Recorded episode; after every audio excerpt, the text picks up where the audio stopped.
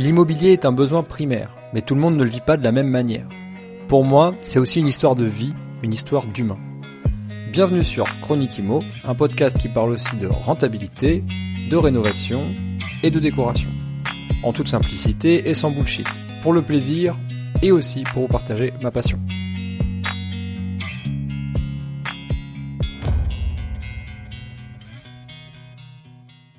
C'est bien le kitesurf, j'aimerais trop en faire, j'ai jamais essayé. Ben, moi, ça fait plusieurs fois là que j'en fais et je commence à bien me débrouiller, donc je commence vraiment à kiffer. Donc euh, là, je pense que je suis assez autonome pour pouvoir y aller, euh, ben, toute seule entre guillemets. Il faut quand même pas y aller tout seul, tout seul, mais euh, en gros sans moniteur, quoi. Et tu as des, vraiment des sensations assez rapidement. Je trouve que c'est un sport qui s'apprend assez, assez rapidement. Trop cool. Si tu compares avec le surf, par exemple, qui est assez, c'est long, quoi, avant de prendre des vagues et tout, c'est, c'est plus simple pour moi, je trouve. Ok, trop cool. Bah écoute, super. Euh, je suis content que, es, euh, que, tu sois, que tu rentres de vacances. Du coup, j'imagine que tu es dans une énergie encore plus. Euh, ouais, ouais. Moins fatiguée peut-être qu'avant. Bah ouais, mais de toute façon, tu sais, moi, là, cette année, j'ai pas bossé beaucoup. Hein. J'en ai un peu marre. On m'empêche de travailler, là, avec toutes mes histoires de, dossiers, là. Donc, j'attends tout ça de travailler, moi, là. Hein. D'accord. c'est un du coup là? C'est, attends, je, vais, je vais te répondre, mais c'est un super début pour lancer le podcast, euh, ce que tu viens de dire. Donc je propose qu'on, commence maintenant.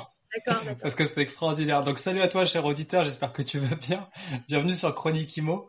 Euh, un nouvel épisode, comme tu as pu l'entendre, avec une super punchline de Sophie euh, à l'instant. je vais la laisser se présenter très rapidement et après, je, évidemment, je répondrai à, à sa question.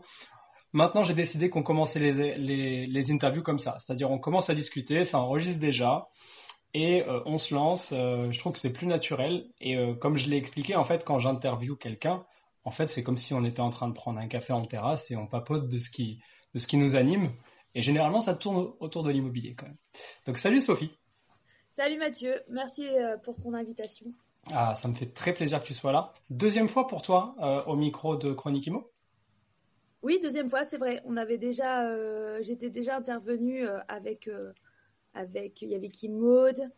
Ouais, il y avait, il y avait Laurent, il y avait Mathieu de de, de Rennes Compagnie. Voilà. Et on avait parlé de travaux.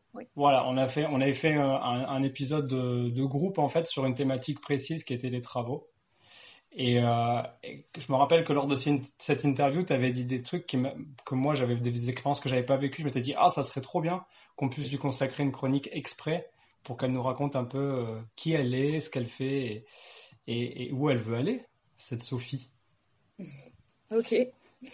Donc du coup, est-ce que tu veux nous peut-être commencer par, euh, pour les gens qui ne te connaissent pas, euh, faire une petite rétrospective sur ton parcours, qui, qui, tu es, on va dire, dans la, dans la jeunesse pour arriver aujourd'hui au micro?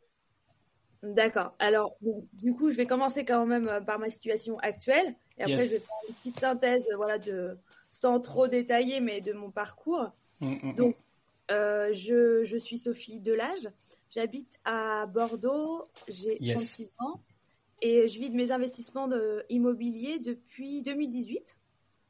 Ok. je fais principalement de la location courte durée à Bordeaux. Et j'ai fait un co-living de 14 chambres euh, sur mon dernier projet qui est actuellement euh, déjà en exploitation depuis un an et demi. Ouais. On en avait parlé de, de, ton, de ton suivi de chantier, notamment de toute ton implication. C'était fou ça. Voilà, ben on pourra revenir dessus euh, si tu veux un peu plus après. En tout cas, pour mon parcours, pour faire synthétique, j'ai fait. déjà, j'ai grandi à la campagne dans une famille d'agriculteurs. Yes. Donc vraiment, moi j'ai eu une enfance où bah, j'ai pas eu les vacances avec euh, la famille, j'ai pas eu euh, euh, les centres aérés, tout ça. Moi, j'étais à bah, la ferme. Soit j'aidais ma, ma mère à l'intérieur de la maison, ou enfin même ma mère travaillait aussi dans la ferme. Enfin, elle faisait tout. Donc, soit je les aidais. En fait, j'aidais mes parents, soit soit j'étais dans ma chambre à, travailler sur pour l'école, quoi. Mais Et c'était quoi comme type d'activité que, que tes parents exploitaient?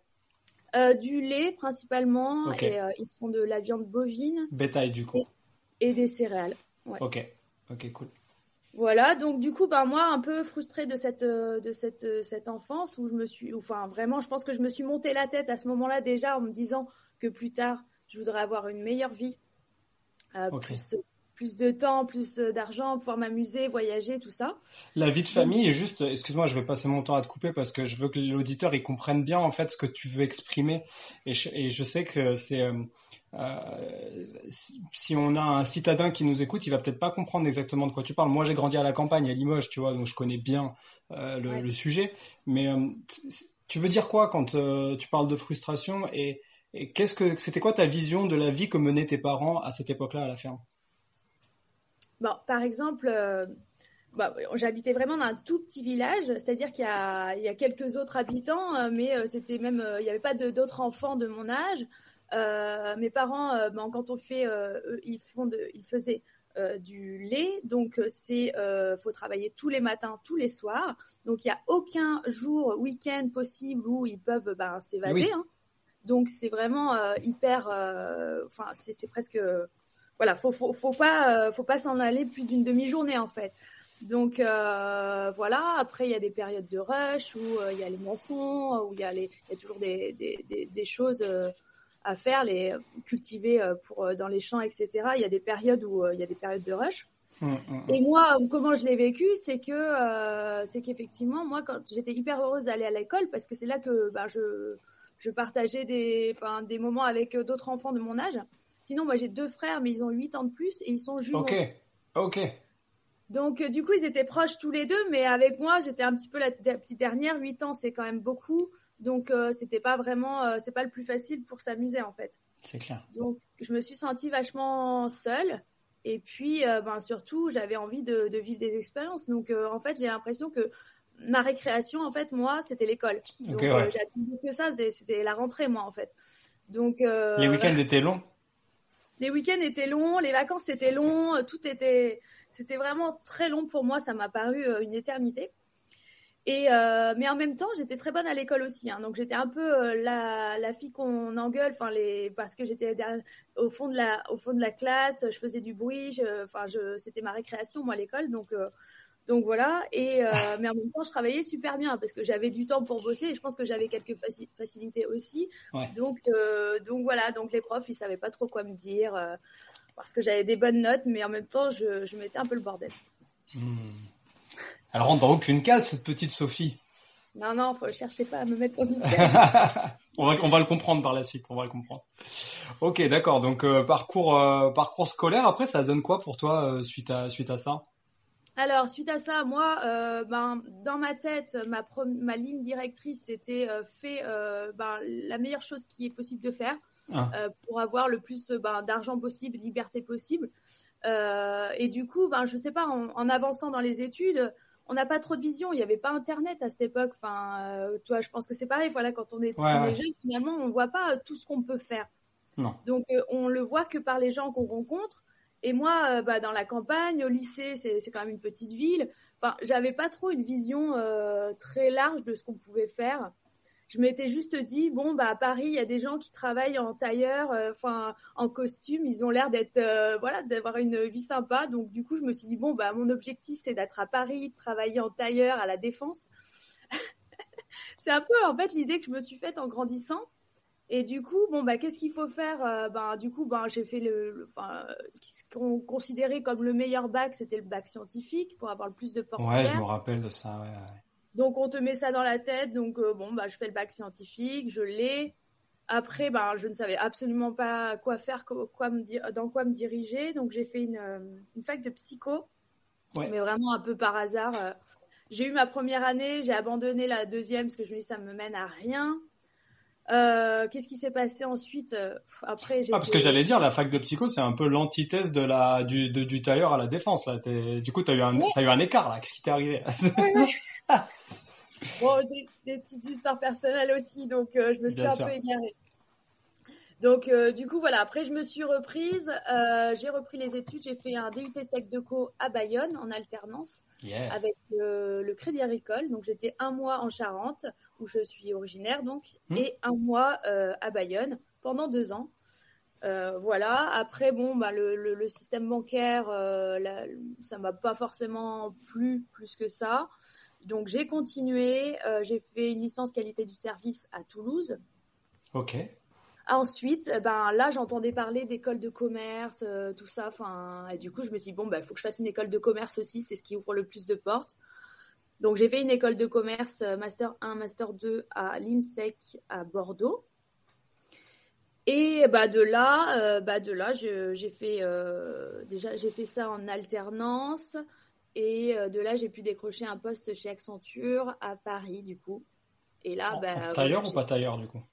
Bah tailleur, mais ça m'a vite saoulé en fait. je fais exprès, je fais exprès de te remettre ton, ton objectif. je te le renvoie en fait puisque tu me l'as envoyé tout à l'heure pour pour parce que moi, je te connais un peu maintenant, je, je, sais la vie que tu mènes plus ou moins. Donc, euh, j'ai hâte, j'ai hâte d'avancer dans cette histoire. Donc du coup, euh, bon, je me suis quand même confortée pendant quelques années à me dire que ça me plaît parce que, bah, effectivement, je commence à avoir des bons salaires, euh, bah, la vie parisienne où, où bon, bah, on sort beaucoup, il y a plein de choses à faire, mais je travaille beaucoup toujours plein de transports parce qu'en plus j'étais consultante. Ah voilà, j'allais dire c'est quoi exactement, comment tu t'es dirigée dans, dans le salariat, c'était quoi ton poste? Alors j'étais consultante chef de projet informatique chez Accenture euh, au départ. Mhm. Ensuite j'étais un éditeur de logiciels financiers et ensuite le dernier poste c'était chez Deloitte. Euh, j'étais aussi consultante informatique mais un peu plus senior quoi. Donc euh, voilà. Et, euh, et, voilà, je me suis un peu confortée dans cette vie, mais euh, je travaillais énormément. au final, ouais, j'épargnais, mais je me faisais pas vraiment plaisir. Et puis surtout, j'avais envie d'évoluer assez vite. J'avais toujours la niaque d'avancer plus vite, de gagner plus, d'avoir plus de responsabilités.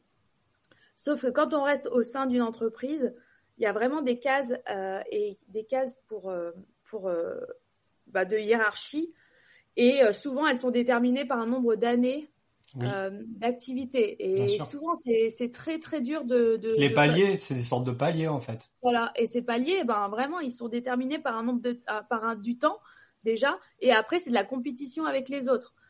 Donc. Euh, moi, j'avais envie d'avancer plus vite, donc j'ai changé plusieurs fois de boîte pour ça. Donc, du coup, j'avais très peu de vacances. vraiment, je crois que j'ai pas dû faire plus de deux semaines chaque année que j'étais à Paris. Donc euh, là aussi. T'avais quel âge là? À cette période dont tu me parles à peu près On est sur quelle période de ta vie? J'avais entre 25, 26 à 29 ans. Ok, donc on peut dire que c'était il y a un peu moins de 10 ans. Et à, et à cet âge-là, est-ce que tu as déjà voyagé dans le monde? Est-ce que tu as déjà fait des trucs? Ben, À cet âge-là, euh, j'avais juste fait euh, 4 mois euh, en Australie à 19 ans. Avec un Working Holiday Visa. oh ouais, ok. Ouais. Et euh, bah, j'étais peut-être un peu trop jeune euh, et partir si loin, donc euh, j'avais aimé, mais j'ai pas kiffé comme j'aurais pu parce que l'objectif c'était de rester quand même un an le temps du, visa et en fait au bout de quatre mois, bon, j'avais envie de rentrer. Je parlais quasiment pas anglais. j'étais, j'étais, je pense, trop jeune pour l'expérience. 19 ans, ouais, ça peut faire. J'avais, j'avais pas réussi à me mettre totalement dedans. Donc voilà, c'était le seul vrai voyage. Ok, j'ai posé cette question parce que après tu vas nous parler justement de ton, de ton rapport au voyage, euh, je pense. Donc voilà, donc dix ans après, euh, ben, je me retrouve à Paris à bosser comme une tarée. Je me rends compte que je reproduis exactement le schéma de, de mes parents au final, sauf que dans un autre milieu. Mais je fais que bosser, je travaille dur. Euh. donc, qu'est-ce qui s'est passé? En fait, quand j'étais chez l'éditeur de logiciels financiers, le deuxième boulot que j'ai eu à Paris, euh, déjà, c'était une période qui a été dure pour moi parce que euh, là, il y avait que des développeurs. J'étais pas du tout euh, dans ce mood-là. Et, à un moment donné, du coup, bah, j'ai quand même passé la période d'essai. Et juste après, il y a eu un départ de un, plan de départ volontaire parce qu'ils ont été rachetés. D'accord. Et à ce moment-là, je me suis proposée. Et entre temps, j'ai cherché un nouveau boulot et euh, j'ai trouvé chez Deloitte. Mais là, euh, je me suis dit, il faut que je fasse une pause. Ouais. Euh, donc, donc, je me suis débrouillée à, à négocier une période avant d'arriver chez eux. Donc, j'ai pris trois mois. Et clairement, ces trois mois, c'est ce qui a fait que ça m'a retourné la tête. sur, ça m'a fait prendre conscience que j'étais pas sur le bon chemin, qu'il fallait que la vie c'était pas ça et que qu'il y avait forcément un moyen de pouvoir vivre de plus libre que de travailler comme une tarée dans, dans une grande ville comme ça, à faire euh, une heure de, de, métro matin et soir. Ouais. Avant, avant d'avancer dans ton parcours, j'ai une question qui me vient naturellement. Mais j'ai hâte de savoir ce qui s'est passé pendant ces trois mois. Mais avant ça, c'est quoi ton rapport à l'argent quand tu commences à travailler, que tu fais toutes ces années d'expérience à Paris? Est-ce que tu as, est eu l'impression quand tu étais jeune de manquer d'argent? Est-ce que, est que à cette époque-là, tu avais, un objectif, tu avais, matériellement besoin de quelque chose, donc tu t'es dit que c'était normal de bosser autant pour avoir autant d'argent? Tu vois, c'était quoi le rapport à, l'argent? Ben, en fait, le rapport à l'argent, moi j'ai été éduquée dans le sens où euh, ben, c'est dur de gagner de l'argent, donc on le dépense pas, même pour se faire plaisir, on épargne, ce qu'on on dépense pas, on se fait pas plaisir. Moi j'avais très peu de, cadeaux quasiment à, Noël, aux, aux anniversaires, enfin j'ai très peu eu de cadeaux. Euh, il n'y avait pas de dépenses superficielles. Euh, l'argent, c'est dur à gagner, donc euh, on l'épargne et on ne profite pas. Quoi. C'est ça qu'on m'a inculqué. Et ben, jusque même à Paris, cette période-là, c'est vrai que j'étais, j'ai toujours été un peu comme ça. Je dépense pas sans compter. Mmh. J'ai une gestion financière qui est assez stricte et je me, que je me suis imposée. Et je pense que ça fait, ça fait partie aussi de, de, de, de pourquoi j'en suis arrivée là. Euh, c'est que je voilà, je, gère quand même pas mal mes dépenses et encore aujourd'hui, je pense que je dépense pas plus de 40% de, mes revenus. Quoi. Oui, bien sûr. J'ai l'impression que c'est un peu un trait commun aux investisseurs immobiliers, hein, quand même. Mm. C'est ça. Euh, du coup, euh, tu voulais que je te raconte. Bah, tu me disais que tu avais une prise de conscience en fait pendant ce break, et moi je me suis dit, bah ok, mais en trois mois, trois mois, trois mois sans travailler, ça peut paraître beaucoup, mais trois mois à l'échelle d'une vie pour avoir une prise de conscience, c'est pas beaucoup. Qu'est-ce qui a bien pu se passer? Ah mais c'était tout nouveau, tout incroyable pour moi, euh, sachant qu'en plus j'avais l'esprit tranquille, je savais qu'il y avait un poste qui m'attendait au bout des trois mois. Donc chez Deloitte, un super poste, euh, j'étais voilà, j'étais confiante et tout, donc je prends mon billet aller-retour pour la Thaïlande. Je ne savais pas du tout ce que j'allais y faire. De toute façon, j'étais hyper euh, occupée avant. Euh, donc j'ai rien organisé, j'ai juste pris mon billet d'avion et je suis arrivée là-bas un peu perdue à Bangkok. Et je dis qu'est-ce que je vais faire? Donc je vais dans les auberges et là on commence à me dire oui il y a la full moon party à Copenhague dans trois jours. Ok bon bah direction full moon party et là euh, et là en fait j'ai commencé à rencontrer énormément de personnes qui viennent de partout dans le monde et euh, voilà faire la fête machin et tout. Ouais. Et euh, ben, de fil en aiguille, ouais, ça a commencé à vraiment monter cette, cette, cette émotion de liberté. J'ai ressenti vraiment une, sensation là de lâcher prise énorme, ce que je l'avais pas fait du tout là. Ces, ces quatre dernières années à Paris, là, c'était vraiment vraiment dur. Donc là, ça m'a fait beaucoup beaucoup de bien. Et euh, je suis devenue vraiment hyper active pendant ce, ce, voyage. Je voyageais tous les deux trois jours, je changeais d'endroit, je dormais dans les trains, je dormais dans les bus, je c'était euh, c'était fou quoi. Donc je faisais toutes les visites possibles et inimaginables, tout ce qui était possible je faisais. Euh, voilà, j'étais hyper active, mais j'étais dans un une, j'étais dans un flot de voyage très intense en fait. Mais avais, tu me disais que tu n'avais pas organisé ce voyage mais du coup, là, si tu bouges tous les 2-3 jours, euh, même si tu n'as pas d'hôtel, etc., en fait, c'est quoi qui t'a drivé? Pourquoi tu as eu cette énergie d'un seul coup qui t'est montée Eh bien, justement, bah, les gens que je rencontrais, euh, tous les jours, c'était hyper intense, intense, à la fois sur ce que je découvrais en termes de visite. Moi, j'avais jamais vu des plages paradisiaques comme ça, rencontrer autant de gens de partout dans le monde. À chaque fois, on partageait notre notre expérience, notre vie et tout. Et c'était intense avec les gens, intense avec euh, les découvertes, c'était intense avec tout en fait. Donc euh, du coup, de fil en aiguille, à chaque fois, bah, soit je partais avec une personne que j'avais rencontrée pour euh, ben, pour la prochaine destination, soit je repartais toute seule. Mais c'était, en fait, ça se faisait vraiment tout seul en fait. Incroyable. Et, puis en Thaïlande, de toute façon, c'est quand même hyper simple de voyager. Donc entre entre backpackers, en fait, on se dit c'est quoi le prochain le prochain truc à visiter, le plus proche, et puis bim, ça se fait vraiment très rapidement. Hmm. Et puis en fait, très vite, en fait, je, me suis retrouvée à faire euh, Thaïlande, Laos, Vietnam et Cambodge, et après euh, repartir de Thaïlande, parce que non seulement déjà le visa euh, en Thaïlande c'est un mois, donc il faut sortir du terrain pour pouvoir le renouveler, mais en plus c'est que, enfin, j'étais partie dans un dans un rush là de de, de, besoin de découvrir toujours plus quoi.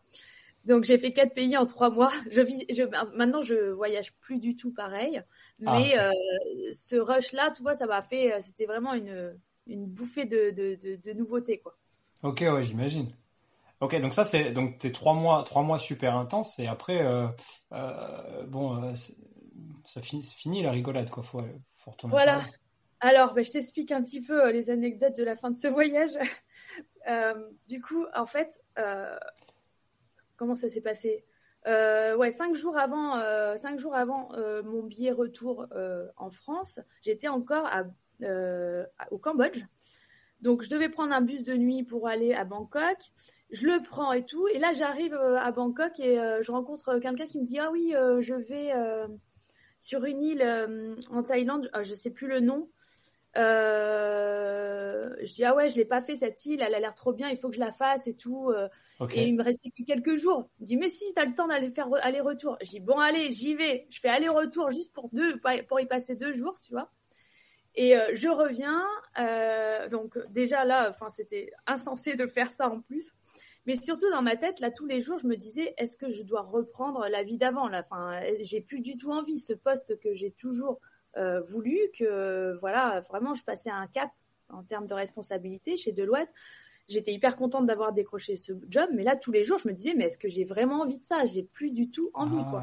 En fait, l'échéance arrive, mais le, questionnement euh, reste omniprésent chez toi. Et de plus en plus, surtout. Et du coup, durant ces jours-là, je me souviens donc sur cette île où j'ai passé deux jours là juste avant mon vol, euh, j'ai commencé à écrire un mail à l'un des associés qui m'a embauché justement chez Deloitte pour lui dire, et là c'est là que c'est vraiment abusé quoi de ce que j'ai fait, mais, mais après tu vas comprendre que finalement ça a été compris.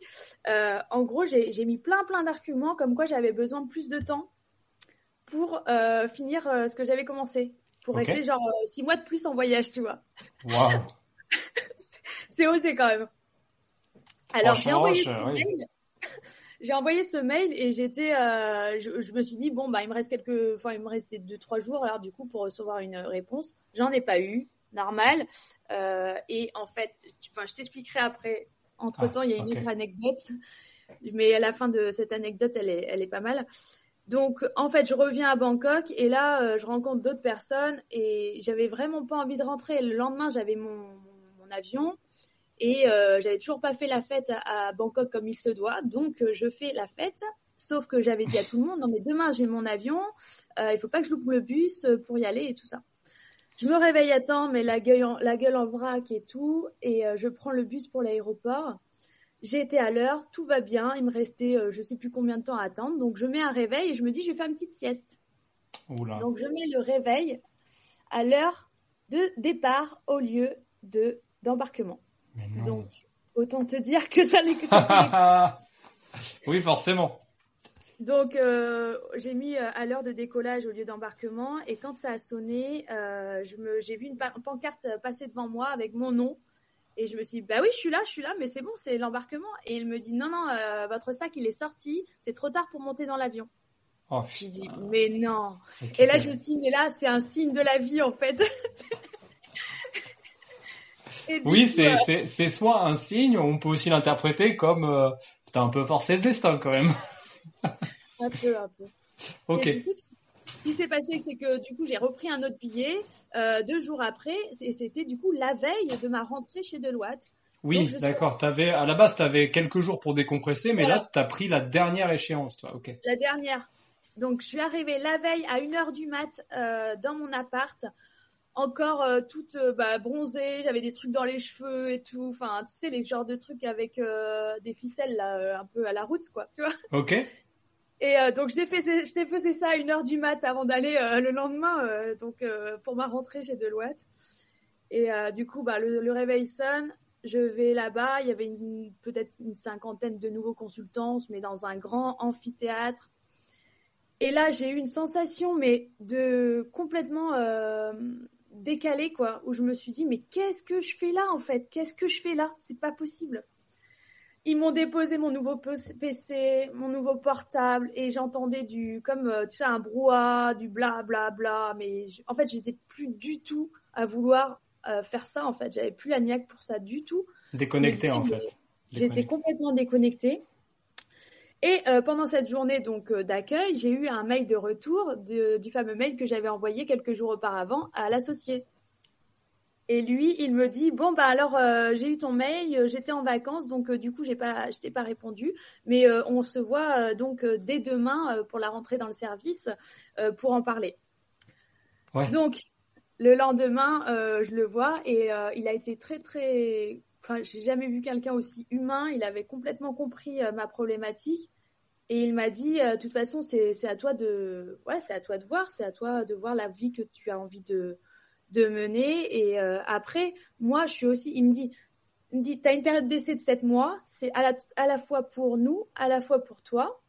Et si des fois tu veux rester, mais tu as cette envie quelque part au fond de toi, euh, ben, de voyager régulièrement, et moi, si je peux t'aider, entre les missions, on peut organiser 3, 4 mois du sans solde, bien sûr, mais il a été hyper humain à chercher des solutions pour cette envie-là. Quoi. Wow, c'est quel genre de manager ça? Génial, vraiment. Wow. Vraiment génial. T'as dû, as dû rédiger euh, ton mail, il doit être. Euh, j'espère que tu l'as encadré ce mail parce que. Il, faut, il faudrait que je le retrouve parce que je l'ai pas relu en fait depuis des années. Sérieux? Non mais attends, oh. mais. Mais oui, il faut que je le retrouve, t'as raison. Je vais retrouver ça, ouais. T'as dû avoir. À mon avis, t'étais tellement connecté à tes sentiments à ce moment-là que tu as dû réussir à faire passer le message. Parce que souvent, on fait des trucs, ah on essaie de faire passer des informations, mais on n'est pas, on n'est pas dedans, quoi. Je pense ah, tu me donnes envie de le retrouver. Ah ouais, je pense. Après, il doit y avoir des trucs ultra intimes, etc. Je veux pas demander à ce que tu le, tu le partages, mais je pense que même pour toi, ça doit être fou de faire une ah rétrospective là-dessus. Ah, mais il est, il est énorme le mail et avec des arguments très, très, euh, très poussés, quoi. J'avais passé une soirée à l'écrire, quoi. Pas mal. Ça, c'est vraiment. Euh, du coup, alors euh, bah, ce poste-là, donc je prends la décision euh, de rester, donc d'essayer, parce que pour pas avoir ben, ce, ce, regret de pas avoir essayé de, de se remettre là-dedans, quoi. Mm-hmm. Et en fait, j'ai tenu un tableau Excel tous les jours où je mettais mon, mon sentiment par, par rapport à cette situation. Est-ce que oui ou non, je veux je veux rester ou pas, ou je veux repartir voyager? Je savais que cette décision, c'était pas juste me dire euh, je, je, vais voyager et je reviens, je reprends cette vie. Je sais que cette décision, déjà que ça m'avait changé pour trois mois, si je pars voyager un an, c'est fini. Cette vie-là, c'est jamais je la reprendrai. C'est sûr et certain, c'est un, tour, un tournant euh, radical. Je peux te poser une question? Euh, Avant ton départ de trois mois et après ton départ, genre, est-ce qu'il y, a quelque chose, par exemple, une conviction que tu avais avant de partir? Quand tu es rentré, cette conviction, tu l'avais déconstruite. Est-ce qu'il y a des exemples concret de ça? Ou est-ce que c'était juste profond et tu sais pas trop, c'est un ensemble de choses? C'est un ensemble de choses, mais euh, ça m'a vraiment déconstruit le fait que euh, le but de la vie, c'était pas de travailler dur. Euh, travailler dur, travailler dur, travailler dur pour se surpasser, mais pour de l'argent, pour sans but réel, quoi. Enfin, c'est pas de se malmener en fait. Le but de la vie, c'est faire des choses qu'on aime et quand on fait des choses qu'on aime, euh, on y arrive aussi. Euh, ça suit, l'argent suit. C'est pas l'inverse, quoi. Et je pense que j'étais partie dans un mauvais chemin. Et surtout, je me suis, j'ai pris conscience que j'étais, j'avais vraiment repris le schéma de mes parents à travailler, travailler, travailler, travailler pour finalement quoi, en fait, pour accumuler de l'argent, pour pas profiter, pour euh, pour quoi faire, en fait. Ouais. Euh, et voilà, ces, ces émotions que j'ai eues en voyage, ben, ça m'a fait prendre conscience que j'ai envie de vivre des choses fortes, en fait. Je, je veux vivre, euh, même si bon, bah, l'avenir, il va être incertain. Après, si je veux quitter un boulot comme ça, ben, c'est sûr, il va être incertain euh, va falloir trouver, va falloir rebondir. Comment à, cette époque-là, je n'avais aucune idée de ce que j'allais pouvoir faire. Euh, je voulais juste voyager pour continuer ce que j'avais fait. Mais la plupart de mes amis d'ailleurs me disaient mais Sophie, tu vas pas, c'est pas une vie de, de, vivre en mode de route euh, toute ta vie, tu vas pas faire ça. Et là, j'étais là, mais au fond de moi, je savais que j'allais rebondir. Je ne sais pas comment, parce que j'ai quand même cette niaque, cette envie de faire des projets, des challenges tout le temps. Je n'avais aucune idée comment, mais euh, je savais qu'un jour j'allais rebondir. Ouais, ouais, je vois, je vois. Quand on a un truc à l'intérieur, des fois, on, on, l'explique pas, quoi. C'est, un feu sacré. Hein. C'est ça. Et du coup, euh, du coup, oui, j'avais fait mon tableau Excel et tous les jours, je lui mettais mon sentiment, les points positifs, points négatifs. Euh, et ce jour-là, est-ce que j'ai vraiment envie de quitter le job? Est-ce que j'ai pas envie? Et à la fin de deux, trois mois, je crois que c'était à la période de Noël, j'ai fait le bilan sur les, les trois derniers mois et il y avait beaucoup, beaucoup de jours où je disais, il faut que je m'en aille, ça me correspond plus et c'est terminé, il faut y aller, quoi. Il faut prendre la décision. D'accord.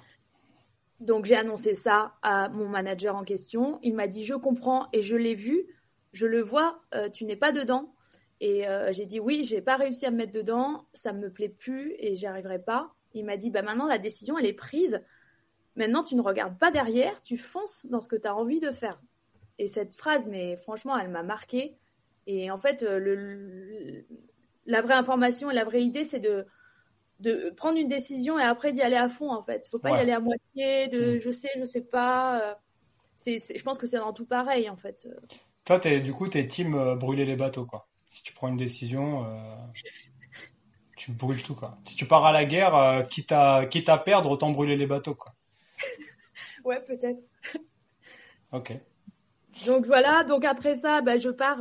on devait faire rapide mon, mon non, mais attends, euh, laisse tomber, on s'en fout du timing. C'est trop bien, euh, c'est passionnant. Et là, moi, je, te... je sais que l'auditeur, il le voit pas, c'est pas radiophonique ce que je raconte, mais moi, je le vois que physiquement, tu as un langage non verbal euh, où t'es... j'ai l'impression que tu es en train de le revivre, en fait, ce que tu C'est impressionnant. C'était fort, fort, ouais. Et du coup, bah là, je pars pour pour pour voyager sans billet de retour et je me suis dit, j'arrêterai bah, quand quand j'aurai eu ce que j'avais envie quoi de, de vivre. Et euh, déjà, je voulais faire un tour du monde. Au final, j'ai adoré l'Asie. J'ai enchaîné les pays en Asie. Et, euh, et ça m'a beaucoup plu. J'ai vécu vraiment des choses très intenses. J'ai rencontré plein de gens. C'était génial. Ouais. Euh, ce qui m'a fait prendre la décision d'arrêter et de rentrer, c'est que euh, bah, émotionnellement, à force, c'est quand même dur parce que tu as des amis qui sont loin, ta famille, elle est loin. Et au fur et à mesure des, des semaines, en fait, euh, ben, on se rend compte qu'on n'arrive même plus à partager euh, ce qu'on vit parce qu'on mm. est tellement en décalage. Du coup, les, bah, ta famille te prend de moins en moins de nouvelles, toi mm. aussi. Tu, en fait, c'est salut, ça va, et puis c'est tout. Donc, du coup, tu te sens un petit peu, un peu le seul toutes les relations que tu as, que les rencontres que tu fais, elles sont intenses, mais elles sont très superficielles. Eh oui. Donc, euh, donc, il y a un moment donné, je me suis sentie euh, émotionnellement à plat et euh, il fallait que je rentre. C'est un vrai truc, hein, ça. Hein. Ça s'appelle le syndrome du globe trotter. Ça, c'est un vrai truc qui peut être difficile à vivre et après, il faut remonter. Hein. Il y a, Ça prend de l'énergie de remonter après quand tu. Quand, toi, tu as dû vivre un truc similaire, je pense. Bah alors, ce qui s'est passé, c'est qu'après, je suis rentrée. Euh, ben, en fait, j'avais euh, déjà acheté mon premier appartement euh, à Issy-les-Moulineaux euh, à Paris. Donc, attends, attends, attends, t'es en train de switcher. On repart sur Limo là? Oui, ah, non, tu vas plus vite. Ok, ok. Pour que tu comprennes que je suis pas revenue habiter. Je suis pas revenue habiter en fait à Paris parce que l'appartement que j'ai acheté à Issy-les-Moulineaux à l'époque, ben, je l'avais mis en location, location courte durée. Donc, toute, toute la période où toi t'étais en voyage, l'appart il était en LCD Ouais. Mais qui le gérait l'appart? Ben moi, à distance, j'avais juste une femme de ménage, je lui envoyais les dates, euh, voilà. donc ça me payait mes vacances, hein, clairement, ça... enfin mon voyage, quoi. Euh, Ton train de vie? Donc euh, et donc ça, c'était en 2016 ou ouais 2016. Donc tu vois, la LCD, j'ai commencé il y, a, il y, a, un petit moment quand même. Ouais. Et, et du coup, tout ça pour dire que quand je suis revenue, je me suis pas installée dans la dans, dans l'appartement parce que là, je me suis dit, bon, je vais mettre quelqu'un à long terme, mais surtout, j'avais pas envie de, de reprendre la vie parisienne. Ouais. Euh, donc à ce moment-là, j'ai arrêté euh, la LCD, j'ai mis quelqu'un sur euh, long terme, sur, il est resté trois ans. Et moi, hmm. je suis, je suis rentrée chez mes parents et après, j'ai commencé à traîner un petit peu ben, sur Bordeaux, revoir les amis de, de l'école de commerce. Et là, je me suis rendu compte qu'il y a quelques-uns qui faisaient déjà de l'entrepreneuriat, euh, qui gagnait, il y en a un qui gagnait déjà euh, pas mal d'argent euh, via un blog de voyage. Ouais. Donc j'ai commencé un blog de voyage aussi, différent du sien, hein, pas le même objectif, mais j'ai commencé, mais ça n'a pas, ça pas fonctionné. Ok. Et voilà, mais il fallait à tout prix là que je trouve une nouvelle façon de faire de l'argent. Okay. C'était mon objectif principal. Donc, je Parce que ton premier logement, excuse-moi Sophie, tu l'as financé avec du coup tes salaires, t'étais étais bankable? Ouais, voilà, bah, dès que j'ai eu mon premier CDI, euh, j'ai pu, euh, j'ai pu emprunter, ouais. Ouais, ok, d'accord. Et, euh, Mais là, t'étais plus dans une situation où tu t'allais taper à la porte d'une banque pour dire ouais, j'ai un nouveau projet. Comment tu fais après? Quand ça? Ben, quand là, quand tu, quand tu rentres chez tes parents, là, t'es plus, en, plus en poste. Du coup, comment tu fais pour financer ton prochain ah, projet? Ah oui, d'accord. Oui, bah, du coup, j'y arrive. Du coup, en fait, là, déjà, déjà, attends, avant d'arriver à l'immobilier, ouais en fait, voilà, il, fallait absolument que je trouve un autre moyen de faire de l'argent. Euh, j'ai essayé le blog de voyage, euh, ça n'a pas fonctionné. Et j'ai fait aussi après du dropshipping. Yes, ok, je comprends. En fait, toi, tu as voulu rentrer dans la branche entrepreneuriat. C'était pas l'immobilier tout de suite. Non, non, du tout. D'accord, moi je pensais que c'était un truc euh, depuis le début où tu t'es, c'était une stratégie chez toi, mais pas du tout en fait. Pas du tout. En fait, euh, moi, je savais juste ce que je voulais plus. Je voulais plus rentrer en tant que salarié. Je voulais plus revivre ce que j'ai vécu pendant quatre ans là, à Paris. C'était plus possible. Euh, avec ce que j'avais vécu en termes de liberté de voyage, euh, j'avais besoin euh, d'être libre, de, de faire mes choix, d'être responsable de, de moi-même. Mhm. Donc, je recevais beaucoup d'offres de, de, de postes, mais je refusais tout. Ma famille et tout me disait bah alors t'as trouvé un travail t'as postulé? Et je dis je postule rien du tout je refuse qu'on me demande enfin je c'était pas possible en fait donc j'avais vraiment la niaque de faire quelque chose euh, trouver un moyen euh, de faire de l'argent autrement quoi Ouais. donc j'ai fait un peu de dropshipping et ça a fonctionné j'ai fait un peu d'argent quand même hein, pendant quelques mois Ouais. et, euh, et après, c'est là que j'ai eu. Dropshipping pour ceux, pour les néophytes, pour ceux qui qui connaissent pas, Oui. c'est en gros c'est une boutique en ligne de vente de, de produits. C'est ça. Et euh, on n'a pas de stock. On, en fait, c'est le, c'est les usines de, de Chine. Hein, c'est AliExpress. Hein, c'est sur AliExpress que j'ai acheté. Euh, en fait, ils envoyaient directement à mon client final. Donc Ouais. moi, en fait, je faisais juste l'intermédiaire. Euh, J'avais mon site internet. Je faisais de la pub. C'est ça qui me coûtait le plus cher. C'est la pub Facebook. Ouais. Et, euh, et en fait, euh, quand le client il commandait, eh ben, il y a mon fournisseur qui envoyait directement au client. Ouais. C'est une voilà. activité que tu as continué après là Par exemple, en ce moment, tu es toujours euh, sur le Non. sur le créneau non? Non, non, non, j'en fais plus du tout. Après, ça a vraiment, euh, c'est un monde qui change très rapidement là. euh, donc, pour se mettre à jour, après, j'ai, pas eu le courage après de m'y remettre. Ouais. Et, et voilà. Et après, sans dire vraiment ce que je vendais, j'avais un petit problème de droit d'auteur, de marque. Donc, donc, je voulais pas trop jouer quoi. Ok, ça marche. On dira pas du tout que tu vendais des figurines Star Wars. Euh, pardon. Oh, je sais pas, je dis ça pour blaguer, hein, mais, euh, mais j'ai, déjà entendu plein d'histoires comme ça. C'était pas très très loin. Ok, on- une, une franchise. On- on- tu veux qu'on joue au jeu de je trouve, c'est ça? Non, non. Ok. Pas de souci. Et, euh, et voilà, et puis euh, je sais pas, après euh, j'ai eu euh, ben, l'écho que ben, le marché à Bordeaux, ben, il évolue pas mal par rapport à la LGV. Ouais. Et je me suis dit, moi j'avais un peu d'argent de côté, euh, tu vois, enfin quand j'étais chez Accenture et tout, euh, j'avais quand même mis de l'argent de côté. Et surtout, euh, on avait des placements hyper intéressants quand tu es dans les grosses sociétés, tu sais, quand tu récupères ça, c'est, c'est- ça fait comme euh, un peu plaisir. Oui. Et, euh, et je pense que c'est à ce moment-là aussi, j'ai eu un peu d'argent euh, d'une, euh, un héritage. Ouais. Donc euh, je crois que c'était 30 000 euros qu'on avait eu. Non, Ouais. c'était, une- c'était pas héritage, c'est une donation euh, Ouais. de mes grands-parents. Euh, ils avaient donné à tous leurs petits-enfants euh, 30 000 euros. Ouais. Donc voilà. Donc tu avais un petit pactole de, de, de CTE, je crois que ça s'appelle comme ça, c'est de l'argent qui est placé par ton entreprise, Ouais. plus, plus, euh, un- de l'argent qui vient de la, qui provient de la famille, une donation, et donc du coup, c'est Ouais. ça qui te... Donc avec ça, euh, bah, je me suis dit bon, bah, je vais chercher quelque chose, euh, bah, un petit truc, hein, euh, chercher un truc entre 100 et 150 000 euros. Mhm. Et, euh, et du coup, bah, j'ai trouvé, euh, j'ai trouvé un studio en hypercentre de euh, de Bordeaux. Et, euh, et c'est là que je me suis dit bon, bah, je vais le rénover moi-même. Et c'est là que j'ai eu le déclic, vraiment, euh, cette, ce déclic, cette, euh, cet engouement là pour euh, les travaux, parce que c'était euh, bah, c'était manuel, c'était physique et tout, donc euh, je- ça m'a vraiment beaucoup plu. Ok. Avant ça, t'avais jamais touché un clou, et Franchement, pour, ceux qui, pour ceux qui te suivent un peu sur les réseaux, maintenant, on a vraiment l'impression que c'est... Fait, t'as fait toutes les semaines, en fait, des travaux. Bah, en fait, je, je, je- là, je suis sur les starting blocks. J'ai juste envie de faire des travaux. Je, je pense que ça me ferait beaucoup de bien. Du coup, dès que je vois un truc, ah tiens, vas-y, je vais refaire ça, je vais améliorer ça, je vais faire ci, je vais faire ça. En fait, euh, je trouve toujours un moyen de faire un truc, euh, d'améliorer quelque chose. Donc euh, oui, j'en j'en fais quand même régulièrement. ouais. Trop bien. Ok. Donc voilà. Donc, du coup, tu finances ton premier, ton premier appartement bordelais et ce, ce, ce, ce logement, pareil, tu voulais l'exploiter en location saisonnière? Du coup, Ok. voilà. Ouais, donc je pense que pour quelqu'un qui connaît un peu le sujet, les deux mots-clés Bordeaux et location saisonnière, ça ouais, va. ça va. Nickel.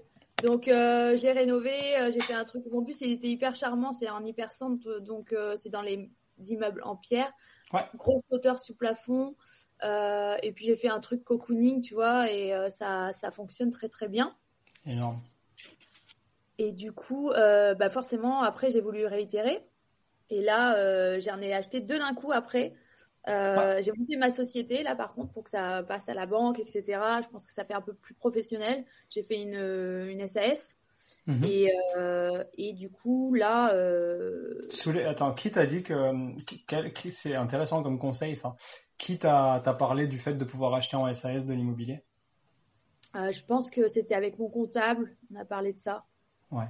C'est mon comptable. Après, avec la banque, les deux. euh, je pense que c'était euh, des rendez-vous avec euh, de conseils comme ça, là. Ok, parce que l'idée c'était de pouvoir te sortir du salaire. c'est pour ça que c'était ça a été monté Non. en SAS? Même pas? Non, mon objectif, au contraire, c'est de capitaliser euh, au sein de la société et payer un minimum d'impôts pour pouvoir réinvestir sans payer des impôts. Donc, euh, c'était un peu plus ça. Et aussi d'être finançable. En fait, Ok. euh, d'être étudié comme une société, c'est quand même un peu plus facile. Ok, donc du coup, en- avec, euh, avec les capitaux accumulés, euh, ça te permet, ça permet, à, pas à toi, mais à la SAS pour le coup, de, de relancer un autre projet derrière, c'est ça? C'est ça. D'accord. Donc voilà, donc là pareil, j'ai passé euh, quelques mois à rénover ces deux appartements. Et pareil, je les ai mis en location courte durée. Et là, ben, ces trois appartements, du coup, je les, là, je les ai repimpés un peu ben, l'année dernière. Et là, en fait, avec la location courte durée, il y a quand même de l'usure euh, qui est assez récurrente. Et euh, ben, il y a le marché aussi qui se... euh, il y a de plus en plus de personnes. Enfin, c'est de plus en plus professionnalisé aussi. Donc Ouais. il faut, pour rester au top, il faut quand même apporter des services et une déco, de l'attractivité en fait, la meilleure attractivité. Donc je les ai tous euh, un peu repimpés les trois là, et ça, ça a bien augmenté la rentabilité. Donc j'ai à peu près augmenté de 20 à 30 euros euh, chaque euh, chaque nuitée, chaque appartement. Comparé à ce que tu avais fait pendant les premières années d'exploitation, c'est ça que tu veux dire? Ouais. Après le, après le, la deuxième, en fait, tu as fait une réno à l'achat, et ensuite tu as fait un repimpage là euh, récemment. Donc euh, là, le repimpage, c'est c'est genre de la peinture, euh, c'est euh, c'est de la déco et c'est quelques petits trucs comme ça, mais c'est pas, tu refais pas la salle d'eau, tu refais pas la cuisine, hein, c'est c'est des petits trucs quoi. Le sol aussi, j'ai refait dans un appart. Voilà. C'est quoi, c'est quoi le ratio de ce que tu acceptes de faire et de ce que tu laisses, euh, ce que tu délègues dans, en rénovation? Je sais pas, je m'écoute moi. Est-ce que qu'est-ce que, qu'est-ce que j'ai envie de faire? C'est tout. Là, moi, je, je m'écoute moi. Après, euh, c'est aussi bah, par rapport au, au prix. Est-ce que j'ai le temps? Euh, Combien ça coûte? Euh, Et est-ce que j'ai envie de le faire? En fait, c'est tout. Hein. Ok. C'est tout. hein. Ça, si je te, enfin, genre une salle de bain, t'as déjà fait. Ah oui. Ah ouais, putain. Ouais, après, euh, par contre, euh, tout ce qui est raccord euh, d'eau, etc., je préfère le, le faire faire. Au moins, il y a une assurance après, derrière et tout. Donc, la plomberie, je vais pas le faire. Mais après, tout le carrelage, euh, poser les vitres, les machins, les robinetteries, tout ça, les meubles, oui, bien sûr, je fais tout. Ok, ah, c'est intéressant. Donc voilà, donc euh, ces trois apparts en location courte durée. Ensuite, ben j'ai forcément, il y a eu la loi de compensation qui est arrivée à Bordeaux. La Euh, fameuse. moi, quand- ouais, quand j'en ai entendu parler, c'était vraiment, euh, c'était, c'était pendant la période où j'achetais les deux appartements, c'était dans la période de compromis. Et j'avais pas mis de, de, de, de conditions suspensives, donc euh, j'ai eu vraiment, euh, mais j'ai eu vraiment chaud. Donc quand j'ai entendu parler de ça, j'ai déposé l'ADP pour faire un changement de destination vers le commercial, pouvoir euh, ben, les louer toute l'année. Et j'étais, mais euh, en termes de timing, c'était genre un mois avant le passage de la loi. Donc c'était vraiment ric-rac. Donc j'ai eu les accords. Mais après ça, forcément, je pouvais pas refaire des appartements en location courte durée. Ah yes, ok. Hmm. Tu veux expliquer un peu pour le pour l'auditeur euh, la loi de compensation? Alors, bon, du coup, euh, c'est pour euh, bah, réduire, réduire l'expansion de la mise en place des locations en courte durée dans les grandes villes, pour euh, laisser plus de, de, de, logements aux habitants. Donc, euh, ce qui est très bien, hein, je, voilà, je trouve que c'est très bien de mettre ça en, place. Euh, après du, bah, de la location courte durée, il en faut aussi. Donc là, ça a figé un petit peu le marché. Maintenant, en gros, pour mettre en place un nouveau logement en location courte durée, il faut pouvoir euh, faire un changement de destination inverse sur un autre bien dans le même quartier. Donc c'est presque impossible en fait. Donc C'est juste pour euh, limiter euh, ben, le, comment dire, l'évolution du nombre de locations courte durée dans les grosses villes. Quoi. Mmh, mmh, mmh. Ils ont mis ça en place à Montpellier il y a un an et demi, deux ans, je pense. Ouais, aussi. C'est une ville de plus de 200 000 habitants, Montpellier? Ouais. Ok. Donc voilà. Euh, du coup, bah, j'ai cherché, euh, j'ai réfléchi, qu'est-ce que je peux faire maintenant et où? Et j'ai eu l'envie de faire une colocation.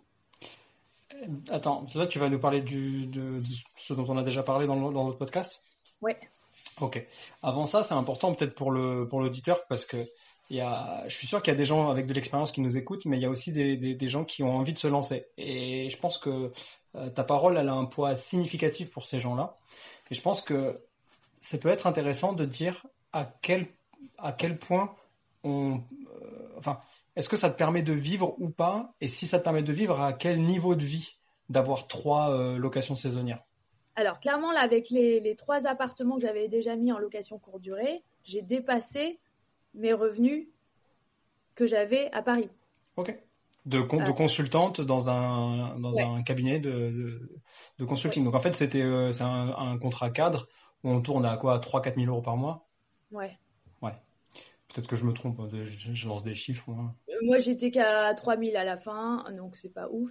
Euh, mais là, enfin, en gros, avec, je vais dire un peu des chiffres, dans ce cas-là, le studio, par exemple, au début, il faisait 2000, 2002, 2003. Aujourd'hui, tu vois, là, on est dans une grosse période après le Covid, ça reprend vraiment bien. Là, les apparts, ils tournent entre 3005 et 4002, quoi. Tu vois. De chiffre d'affaires généré par mois? Par un, Pour un appart. Hein. Si tu rêves de construire un patrimoine immo, mais que tu ne supportes pas la contrainte, si tu as toujours une bonne excuse pour repousser ton passage à l'action, ou encore si tu veux bien recevoir de l'aide, mais jamais euh, renvoyer l'ascenseur. Alors dans ce cas, tu n'es pas le bienvenu dans le CID, le club des investisseurs d'Ether. Euh, pour tous les autres, euh, ben, rendez-vous sur le lien en description pour euh, tous se tirer vers le haut. Allez, on reprend là où on en était. Voilà. Ah là, on est dans une période, là, c'est le top du top. L'hiver, ça n'a rien à voir. dès qu'il y a, dès qu'il y a des problèmes, il y en a tout le temps, des manifestations, des, enfin, les gilets jaunes et tout ça. Hein, enfin, il y a eu des périodes quand même, ça, ça chute énormément. Donc c'est pas une moyenne, hein, voilà, les, les 4000 c'est pas tout le temps, mais euh, en gros, bah, la période de Covid ça a été catastrophique, hein, ça a tourné entre, entre 1000 et 1500 euros par mois et par appart, donc là ça me permettait juste de payer les charges, vraiment, j'avais zéro, euh, moi il y a énormément de charges, tu vois, les, moi au début j'ai fait beaucoup les rotations moi-même, mais après c'est juste, euh, tu peux plus gérer quoi, enfin c'est t'en peux plus de faire les ménages et faire euh, ah tu cours dans toute la ville. Enfin si les appartements sont pas à côté c'est n'importe quoi. Sont pas très loin mais euh, bon je l'ai fait hein, pour optimiser un maximum et pour économiser quasiment 1000 balles par mois. Euh, je, l'ai fait pendant pas mal de temps. Là je le fais plus mais en gros faut payer ça faut payer ben électricité l'eau enfin surtout l'électricité parce qu'ils ils en ont rien à foutre hein, les locataires. Donc le chauffage il tourne les fenêtres sont ouvertes hein, c'est t'as beau mettre des messages et tout c'est voilà. Hmm. Après, il y a forcément il y a les impôts, il y a les ben le crédit, euh, les intérêts, tout ça, tout ça quoi. Donc bon, il faut compter environ 1500 euros par appart de charge quoi, par mois. Ouais. Donc on peut dire que tu te sors un petit un SMIC par par appartement. Ouais. Net. Ouais. Ah, peut-être même plus, hein, suivant les mois. Mais euh, si on devait le lisser sur l'année, euh, voilà, un, SMIC net. Mais après, c'est vraiment tellement fluctuant. Enfin, moi, là, cette année, non, mais ça va, ça va même pas ressembler ni à l'année dernière, ni, ni à l'année, ni avant Covid. Enfin, je sais pas trop. Euh, ouais. Parce que le début d'année, il n'était pas ouf, et puis là, ça explose. Enfin, tu vois, enfin, c'est, euh, c'est assez, c'est irrégulier, quoi. C'est, c'est l'entrepreneuriat, quoi. C'est comme, euh, tu sais pas trop, quoi. Mais du coup, est-ce que ça vaut le coup cette, cette incertitude Est-ce que ça vaut le coup comparé? Parce que on raccroche les wagons avec ce que toi tu cherchais, c'est-à-dire avoir de la liberté. Ah, mais moi, moi, je, je, je préfère ça. Euh, c'est aussi en lien, c'est que bon, il y a des choses que tu ne contrôles pas, mais euh, je sais que plus, enfin, je travaille, je fais un truc, je mets un plus, quelque chose en place. Tu vois, là, j'ai pimpé les appartements. Personne m'obligeait à le faire. J'ai juste fait par moi-même. J'ai peut-être ajouté 1000, 1500 balles par appartement ben, de, matériel, plus le fait que j'ai bloqué une semaine de location, donc ça représente peut-être euh, voilà 500 balles par, par appart. Tout ça, ça, ça fait que j'ai bossé, j'ai plus d'argent. Tu vois, c'est c'est de la méritocratie, quoi. La vraie. La vraie. Bah Et du Hmm. coup, c'est ça qui est cool parce que moi, quand j'étais consultante, je me démenais sur un projet. Bon, ben, j'avais toujours le même salaire. hein. Enfin, ça changeait absolument rien. Donc euh, là, ben, je travaille fort. Bon, ben, c'est pas aussitôt. Hein. C'est pas à la fin du premier mois euh, que tu fais quelque chose que tu as une répercussion. Quoique quand j'ai pimpé, si ça marche quand même. Mais là, tu vois, euh, là, ça marche bien au total sur tout ce que j'ai fait. Et au final, j'ai travaillé dur il y a deux ans. Tu vois, c'est assez euh, en décalé, quoi. Tu vois. Et du coup, euh, ces deux dernières années, t'as fait quoi?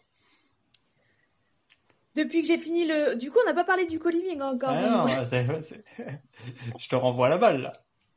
Euh, ces deux dernières années, bah là, je- depuis que j'ai fini le co-living, en fait, je j'ai juste voilà, comme j'ai optimisé un peu tout ce qui est gestion automatisée, euh, j'ai euh, j'ai pimpé les appartes et j'ai beaucoup voyagé. Je profite euh, et j'ai aussi étudié énormément de projets qui sont qui ont été avortés euh, à cause euh, d'un problème ou d'un autre. C'est Ouais. hyper compliqué en fait. L'avant-projet, on se rend pas compte, mais il y a quand même beaucoup beaucoup de problématiques. Il n'y a pas que chercher le, le prêt. Bah Euh, moi, j'ai de la chance pour l'instant, en fait, ma banque, enfin, elle me fait hyper confiance et elle me dit, enfin, j'ai presque tapis rouge en fait. Mais euh, il y a d'autres soucis, quoi. Il y a euh, les règles du PLU, il y a. euh, Ah ben voilà. attends, mais enfin je sais pas pour toi, mais j'ai l'impression que t'as as, l'air d'être quelqu'un d'extrêmement organisé. Mais moi par exemple j'ai un dossier, j'ai- j'en ai deux en fait. J'ai les projets. Euh, T'as quoi est-ce que c'est? Bureau. J'aime bien en parler parce que les gens ils se rendent pas compte, ils pensent que c'est que c'est facile, mais en fait voilà, j'en ai deux. J'ai projet validé et projet abandonné. Et euh, clairement le projet abandonné il fait ah, je prends tout. Il fait 2 giga 8. En fait, j'ai, des compromis. On en signe euh, peut-être 10 par an, euh, mais on, on va pas au bout des 10 projets, quoi. Exactement. Et ça, cette phase en fait de, recherche, les visites, faire l'étude, et on avance, on fait des, des DP, elles sont refusées. Et en fait, tout ça, ça prend énormément de temps. Donc, il faut, en fait, il faut l'ajouter au projet qui fonctionne, tu vois. Et ça, ça fait une moyenne. Mais il y a pas que tu pas, tu vas pas directement au projet qui va cartonner, en fait. Et Mhm. les gens, ils se rendent pas compte. Ils disent, ah, t'as de la chance, t'as fait un super truc, t'as trouvé un super truc. Oui, mais c'est pas par hasard, en fait. Je l'ai cherché, j'ai travaillé sur plein de trucs avant euh, pour euh, dénicher celle-ci, quoi, en fait. Et ouais, cette phase avant projet, je pense que les gens ne se rendent pas compte, en fait. Hyper, hyper. euh, euh, c'est presque un sujet, c'est presque devenu un sujet d'expertise de trouver le bien rentable, celui qui va te créer euh, euh, de la liberté parce qu'il va être générateur de cash pour toi. Euh, je pense que vraiment les gens sous-estiment cette partie-là. euh, c'est le premier coup de pédale qui est, à mon avis, le plus dur.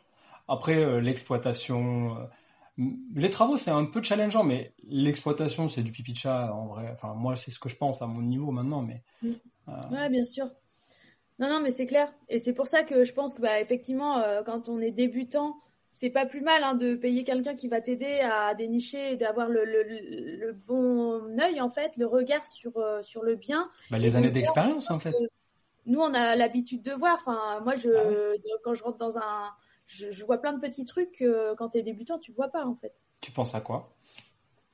Je pense à quoi euh, Là, j'ai, je sais pas, enfin, les planchers, les, euh, l'humidité, euh, la charpente, tout ça, quoi. Plein de trucs, quoi. Et puis surtout, euh, comment, qu'est-ce que tu peux en faire en termes de volume, volume?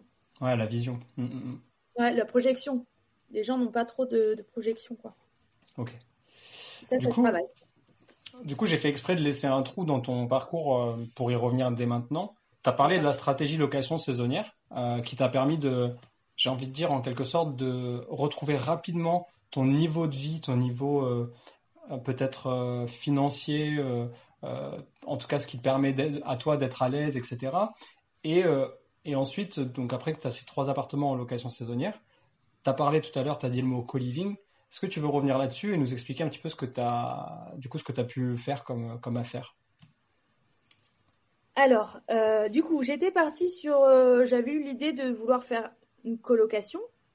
Euh, où je ne sais pas trop, j'ai regardé un petit peu les villes aux alentours de Bordeaux, et après, euh, du coup, je me suis dit, euh, enfin, il faut, vi- faut visiter. Sauf que du coup, dès qu'on s'écarte des grosses villes, le prix au mètre carré, il, euh, il est vachement faible en fait. Tu te dis, mais je comprends pas, je vais pas faire un projet à 200 000 alors que j'ai fait, enfin, je vais pas faire moins qu'avant. Donc, j'ai visité des choses trop grosses pour faire une colocation classique, en fait. Euh, j'ai directement été sur des, euh, des, grosses maisons. Donc en fait, euh, je crois que j'ai fait que trois visites et ben, cette maison que j'ai trouvée, elle était enfin immense, mais elle m'a tapé dans l'œil et puis enfin je me suis sentie bien direct. Je me suis dit je voyais trop trop de de potentiel et elle avait un charme fou en fait. C'était une maison de maître avec plein de plein de moulures, de Enfin, elle avait une super vue, elle était en hypercentre aussi, elle avait euh, ce charme de l'ancien que je voulais conserver, quoi. Ouais. Et du coup, bah, je me suis dit bon bah c'est pas grave, je ferai une énorme colocation, je ferai autant de chambres que possible et on verra. Mais euh, enfin, je vois pas pourquoi ça peut pas fonctionner. Enfin, et quand je parlais de ça autour de moi, euh, souvent, bah, on m'a quand même freiné. On m'a dit non mais est-ce que toi tu vivrais dans une colocation avec 10 personnes? Et je dis bah s'il y a le confort, si j'ai ma propre salle d'eau, par exemple, eh ben, je pense que oui. Si j'ai suffisamment de place dans ma chambre pour être seule, si j'ai envie d'être seule, ben, je me dis oui, j'ai envie. Par contre, si je dois partager ma salle d'eau et qu'on est ric-rac, on se marche dessus et tout, on peut jamais cuisiner quand on a envie, ben, en fait, euh, non, ça, je le ferai pas. Donc, je me suis dit, je vais faire du haut de gamme, je vais faire quelque chose de confortable. Je vais faire, euh, voilà, je veux que les gens euh, puissent se sentir bien dès le départ, même sans connaître les autres personnes. Ouais, ça c'est cool. Et du coup, du coup, c'est pas à Bordeaux puisque tu as dit que tu voulais aller dans une ville où le prix du mètre carré est moins cher. Qui, qui, euh, enfin, comment t'as fait pour euh, calculer le risque que tu prenais par rapport au nombre d'habitants? Parce que j'imagine que c'est comme ça. On regarde la démographie, non, euh, de la ville. Bah, j'ai surtout regardé l'activité de la ville. et dans cette ville-là, en fait, il y avait pas mal d'écoles qui se sont implantées. D'accord sur les dernières années. Donc je me suis dit euh, non seulement bon ben voilà à l'origine je voulais mettre que des étudiants. Enfin je m'étais dit qu'une coloc c'est pour que des étudiants. Au final je t'expliquerai après mais euh, c'est pas le cas. Mais en tout cas au final euh, au final ça plaît tellement que je peux avoir le choix et je prends pas d'étudiants parce que c'est plus simple à gérer. Mais mais pour moi c'était un indicateur que ces écoles viennent s'implanter dans cette ville. C'est vraiment un indicateur de développement en fait. Ouais. Donc, euh, donc voilà. Et après, c'est aussi la ville dont je suis originaire. Donc, j'avais un petit peu de, de notion de, du, du marché. Ah oui, il y avait peut-être aussi une, une, sensibilité à ce, que, ce qui se passe dans la ville parce que peut-être que tu avais aussi un peu la famille qui, j'imagine, qui te dit Ah, tiens, il y a ça qui est en train de se monter, machin. Ah oui, oui, aussi, oui.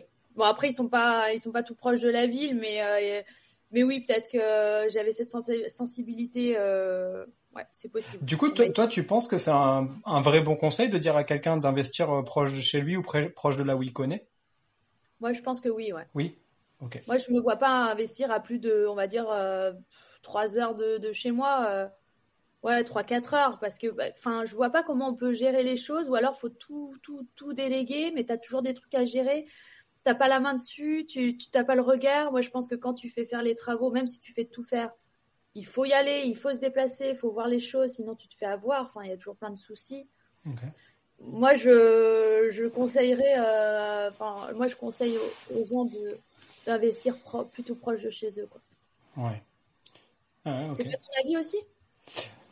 Hmm, En fait, euh, si je te dis, euh, je vis à, à, quoi que maintenant la France, 3-4 heures, c'est quand même un rayon hyper large, tu vois. J'avais presque envie de dire moins, mais en fait, si tu fais moins et genre habites dans une ville comme euh, Bordeaux, Lyon, Paris, euh, Toulouse, euh, bah tu vas te créer des opportunités qui seront peut-être moins rentables en exploitation que si tu habites en campagne.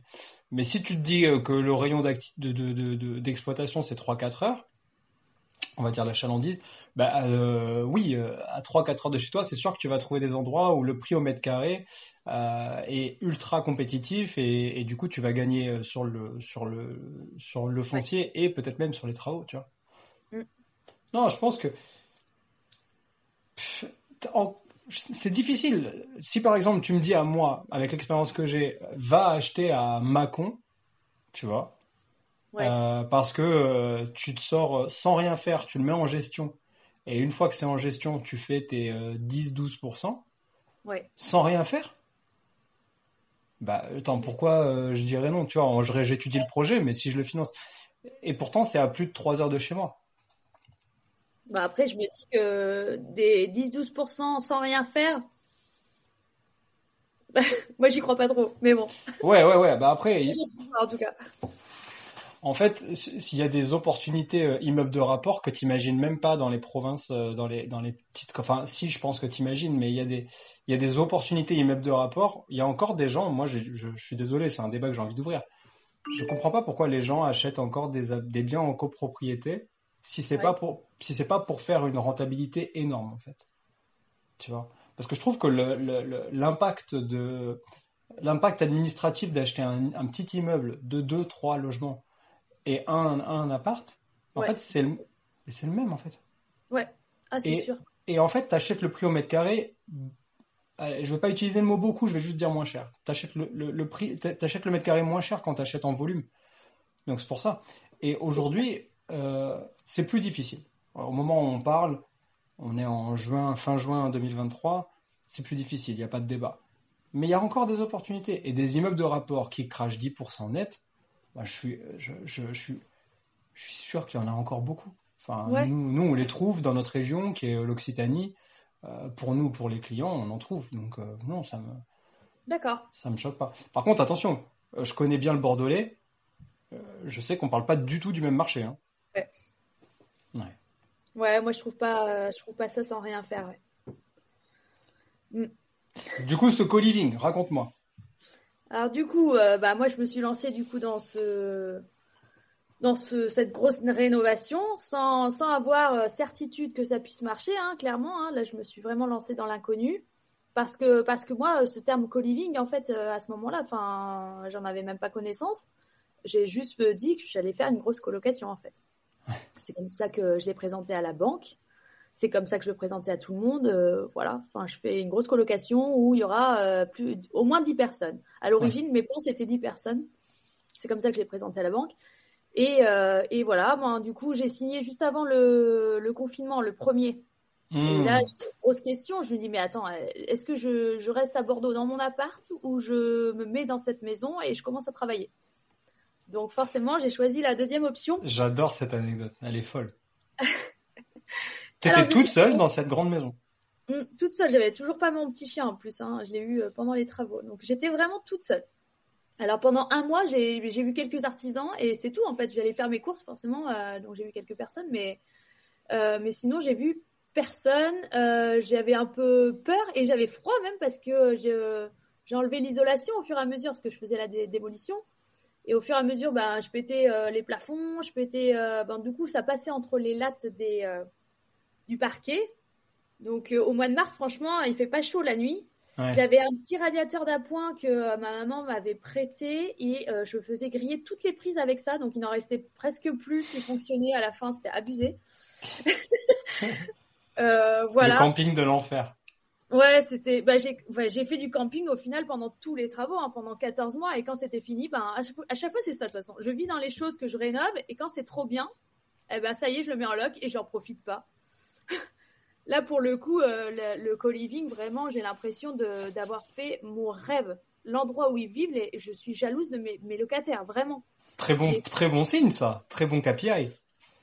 Mais, de, mais carrément, en fait, j'ai fait le, truc à mon image, je l'ai fait pour se sentir bien. J'ai quasiment fait toutes les salles d'eau euh, différentes. J'ai choisi, alors que j'aurais pu tellement me simplifier, faire des économies un peu sur tout et tout. Mais j'ai voulu ce kiff, en fait, de choisir tout, de faire des trucs mignons. Euh, euh, j'ai ouais, j'ai fait avec le cœur, vraiment beaucoup trop sûrement parce que maintenant ben, j'ai un petit peu de de, de, de, déception face à, au retour des locataires qui sont un peu ingrats. C'est vrai, c'est vrai. Ouais, complet. Donc euh, maintenant je sais que j'aurai plus un esprit d'investisseur parce que j'ai mis trop de cœur là, vraiment. Et du coup c'est quand même assez dur d'accepter euh, ben c'est c'est presque des, des, bâtons dans les roues que les locataires ils sont vraiment durs quand même, vraiment durs. Hmm. Donc, euh, donc voilà. Mais euh, j'ai mis du cœur, j'y ai passé 14 mois, mais vraiment, euh, je, 14 mois à fond, à fond, à fond. J'aime dire que j'ai pris que 4 jours off, et c'est vrai. J'ai pris mon anniversaire, Noël, le premier de l'an, et un jour à la plage.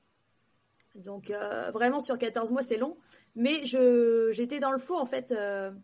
J'avais aucune envie. Même pendant le jour, la journée à la plage, je disais à mon pote, mais je serais mieux là-bas dans la maison, j'aurais pu faire ça, ça, ça et tout. En fait, j'étais il y a que ça qui comptait. J'étais vraiment dans le dans le flot du truc. Je kiffais, euh, je kiffais l'avancement de la maison, de ce projet. C'était, c'est mon bébé quoi, en fait. ouais, non mais c'est incroyable. Moi, je trouve que c'est un projet qui est lourd à porter toute seule, euh, puisque du coup, tu as, quasiment tout fait. Enfin, tu avais des artisans pour certaines choses dont tu parlais tout à l'heure, notamment où il faut une décennale, mais euh, tu as, touché à tout. La maison, elle est grande. C'est combien de mètres carrés, t'as dit? Alors du coup, en habitable, euh, au début, elle faisait 286 et maintenant, elle en fait 360 habitables. Quoi? Attends, mais comment t'as fait ça? C'est quoi cette histoire? Eh ben, j'ai habilité le sous-sol, j'ai habilité un peu les combles, j'ai habilité le poulailler où j'en ai fait une chambre. Donc ça, ça rajoute des mètres carrés en fait. J'adore l'idée de dire à ton locataire qu'en fait sa chambre c'est l'ancien poulailler. J'aime beaucoup ça. Ok. Euh, euh, tant qu'on est dans les métriques, est-ce que tu veux nous parler un petit peu du prix d'achat, si tu veux partager ça? Ouais. Euh, du coup, prix d'achat 220 000, donc hors frais de notaire, hors frais d'agence, hein, voilà. Donc on peut compter à peu près de, enfin pour arrondir, on va dire 250 000 d'achat. ensuite, j'ai mis à peu près 200 000 de travaux. Ok. Euh, et après, il y a à peu près 50 000 d'aménagement, tout ce qui est meubles et tout. Ok. Alors, en fait, euh, c'est pour ça. En fait, si j'avais tout fait faire, vraiment, euh, on... enfin, j'aurais pu rajouter 100, 150 000. J'ai un peu calculé ce que j'ai pu économiser en faisant moi-même, et on arrive autour de 150 000. Waouh. C'était quand même un, gros projet. 14 hein. mois, 150 000 Ouais. Mais ça, c'est hyper. Mais non, mais euh, je pense que euh, ça, c'est vraiment sous-côté. Il faut que, il faut que les auditeurs, ils le sachent, ça. 150 000 euros divisé par 14 euh, mois, ça veut dire que tu as été rémunéré à hauteur de 10 714 euros par mois. Oui, mais sans week-end, sans soirée. Donc, j'ai envie de dire, c'est comme si c'était 14 mois x 2, hein, vraiment. Bien sûr. Bien sûr, mais au moins, ça permet de mettre un chiffre en tête pour l'auditeur. Peut-être qu'ils se disent, ah ouais, ok. En fait, ça coûte le, le parce que les gens pourraient dire, euh, tu aurais pu euh, sortir cet argent, tu aurais pu le faire financer, etc. Mais en fait, t'imagines que toi, ton travail, c'était d'être payé en tant que consultant de 3000 euros par mois. Là, tu as créé une valeur à hauteur. Oui, certes, ça t'a bouffé tes week-ends, tes jours fériés, tu as peut-être un peu ta santé, etc. Mais ta, ta vie sociale aussi, ça c'est important de le dire quand même. Ah oui, complètement. Euh, mais tu as été, as capitalisé 10 714 euros par mois pendant 14 mois. Ouais. Je t'en connais beaucoup des gens qui gagnent 10 000 euros par mois? Non. Quelques-uns quand même. Ouais, mais sur, sur 100 personnes. Ouais. Voilà, toi, ça a été payé ce, ce tarif-là.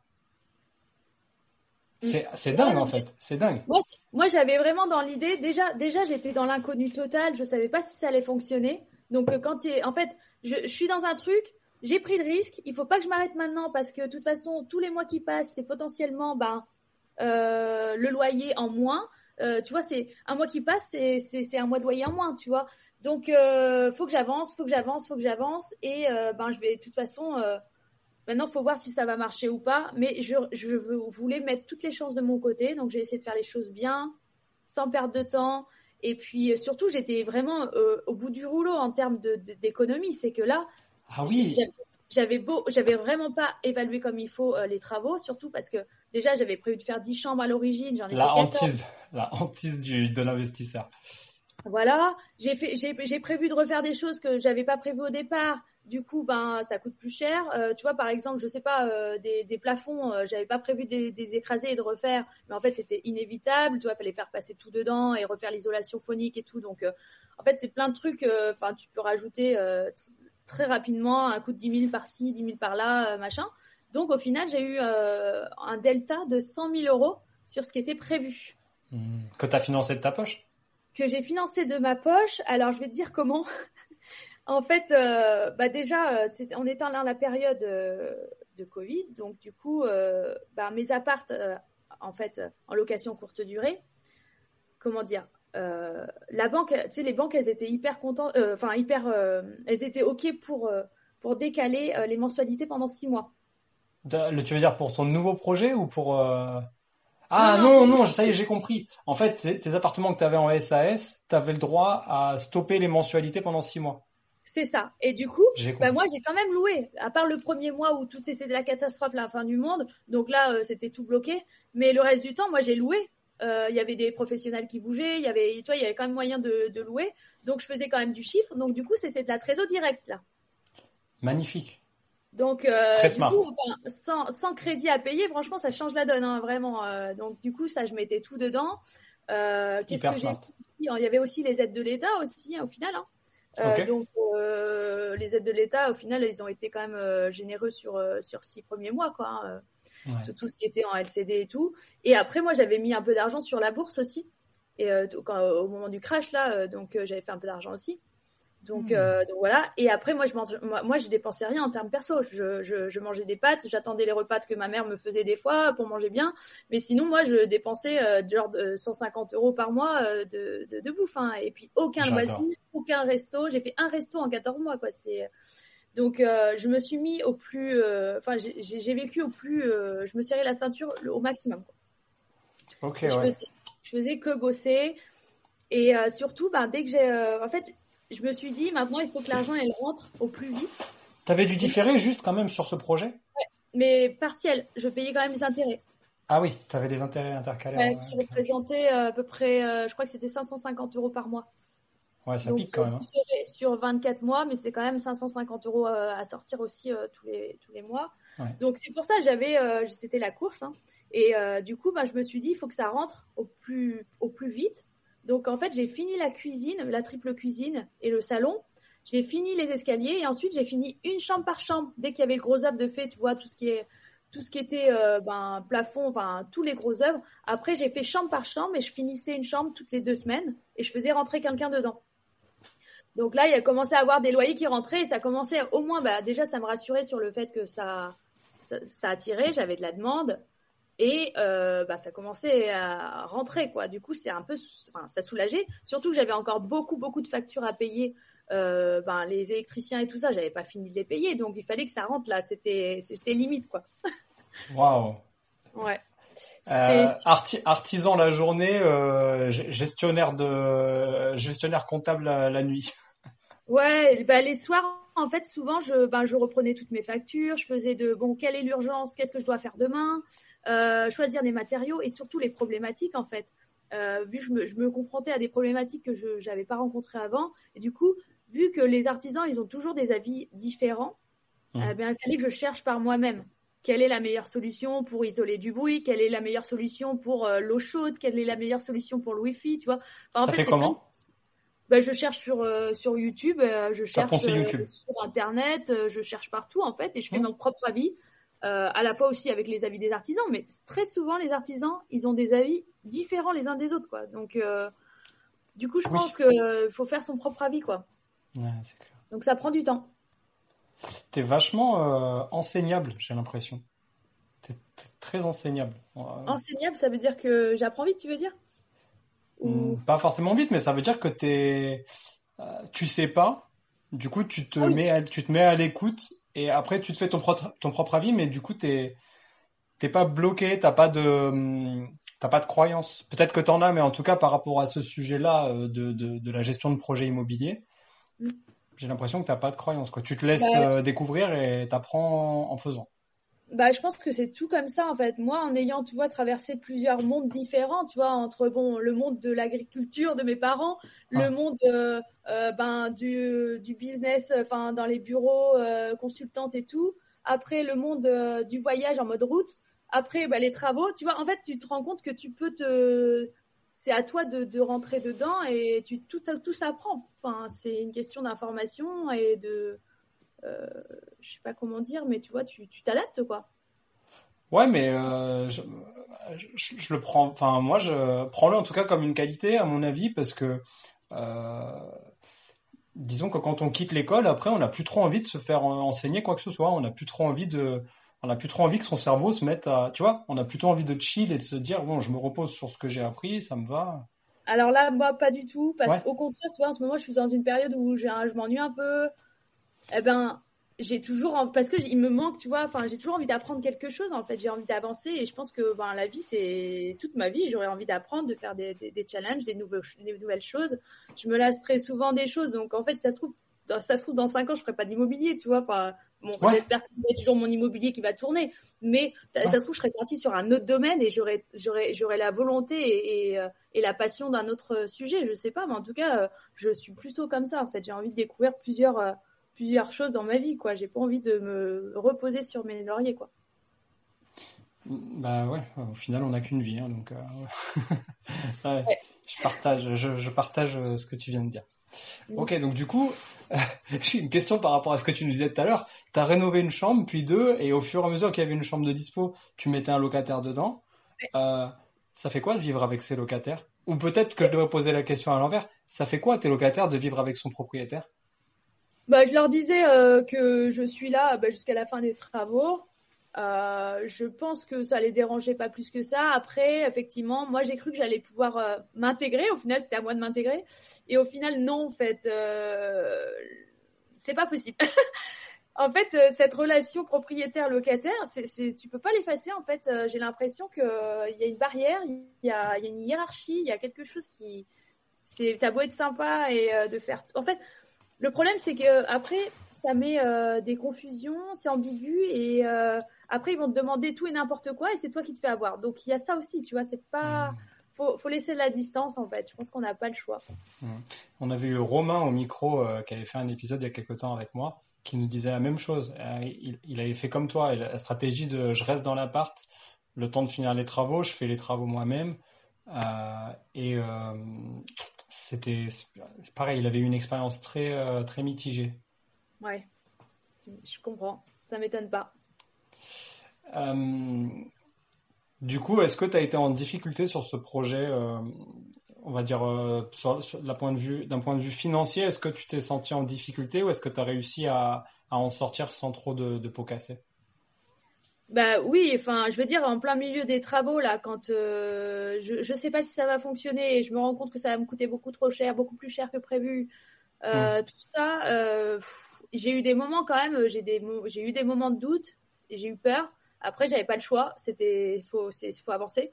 Et du coup, euh, je me suis mis euh, la pression. Je me laissais pas embrigader euh, du tout là. Enfin, mes amis et tout ça. Euh, oui, bah viens, il y a une soirée, machin et tout. Je faisais rien de tout ça. Je, je voulais. c'était trop important pour moi. Je, il y avait que ça qui comptait. Donc, à ce moment-là, tu parles, tu parles de ça à qui? À ce moment-là, quand tu es dans le doute, dans la difficulté, tu es toute seule dans une des chambres de ta maison. Dans les ouais. autres chambres, il y a genre des locataires il te reste euh, X euh, dizaines d'euros, euh, dizaines de milliers d'euros de dettes ou, ou, en tout cas de travaux à effectuer, à qui mmh. tu peux parler d'immobilier? Bah, en fait, j'ai eu heureusement ma maman qui m'a beaucoup euh, aidée euh, physiquement sur les travaux euh, aussi et psychologiquement. elle m'a beaucoup soutenue. Elle venait, en fait, elle habitait donc du coup à 35 minutes de, de la maison. Elle venait quasiment euh, toutes les deux semaines, euh, au moins quatre jours. Elle restait avec moi.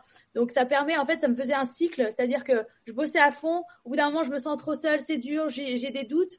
Elle revient, elle me, elle débloque les situations un petit peu. Elle est, en fait, finalement, euh, je l'ai trouvée hyper bonne dans dénouer des, des, des, et trouver des solutions techniques sur sur les problématiques de travaux.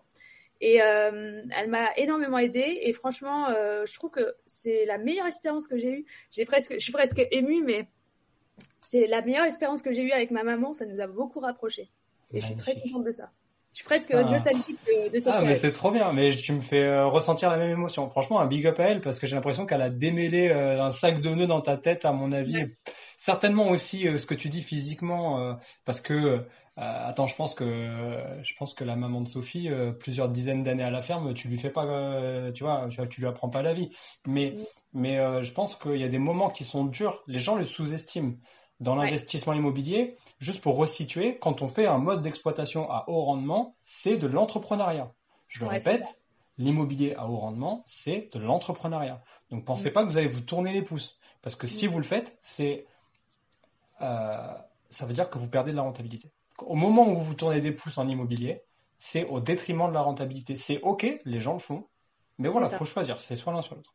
C'est ça. C'est l'immobilier, tu peux le faire en, avec une vision d'investissement, tu places ton argent et tu vas faire un truc qui s'auto-rembourse, machin. Moi, je le fais pour gagner de l'argent, pour gagner ma, c'est pour gagner ma vie en fait. C'est euh, l'argent vient de mes investissements. Donc là, il faut tout optimiser et tu fais tout toi-même en fait. Donc oui, ça n'a absolument rien à voir. tu m'as donné des émotions là. c'est, vraiment, je suis nostalgique de cette période. j'ai passé beaucoup de temps avec ma maman. Elle m'a, elle m'a, elle m'a réconfortée, elle m'a soutenue, elle croyait en moi. Parce qu'il y avait aussi beaucoup de problématiques avec mes apparts de location courte durée à Bordeaux. Euh, il faut le gérer aussi. Il fallait que j'y aille euh, quasiment tous les mois aussi pour faire les consommables et réparer les petits trucs. Euh, voilà, donc j'avais aussi un, gestionnaire de ménage qui était pas ouf. Donc des mauvais commentaires, des gens qui sont pas contents, tout ça. J'allais te demander si tu avais un, partenaire de conciergerie ou non, juste le ménage et toi tu fais tous les messages. Voilà, c'est ça. Je fais tout le reste et j'ai juste quelqu'un pour le ménage. Mm. Donc ça fait quand même beaucoup de choses. Tous les jours, en fait, il faut gérer tes messages, il faut gérer les entrées, les sorties, les problématiques. Donc, euh, Ouais, c'est ouf. Euh,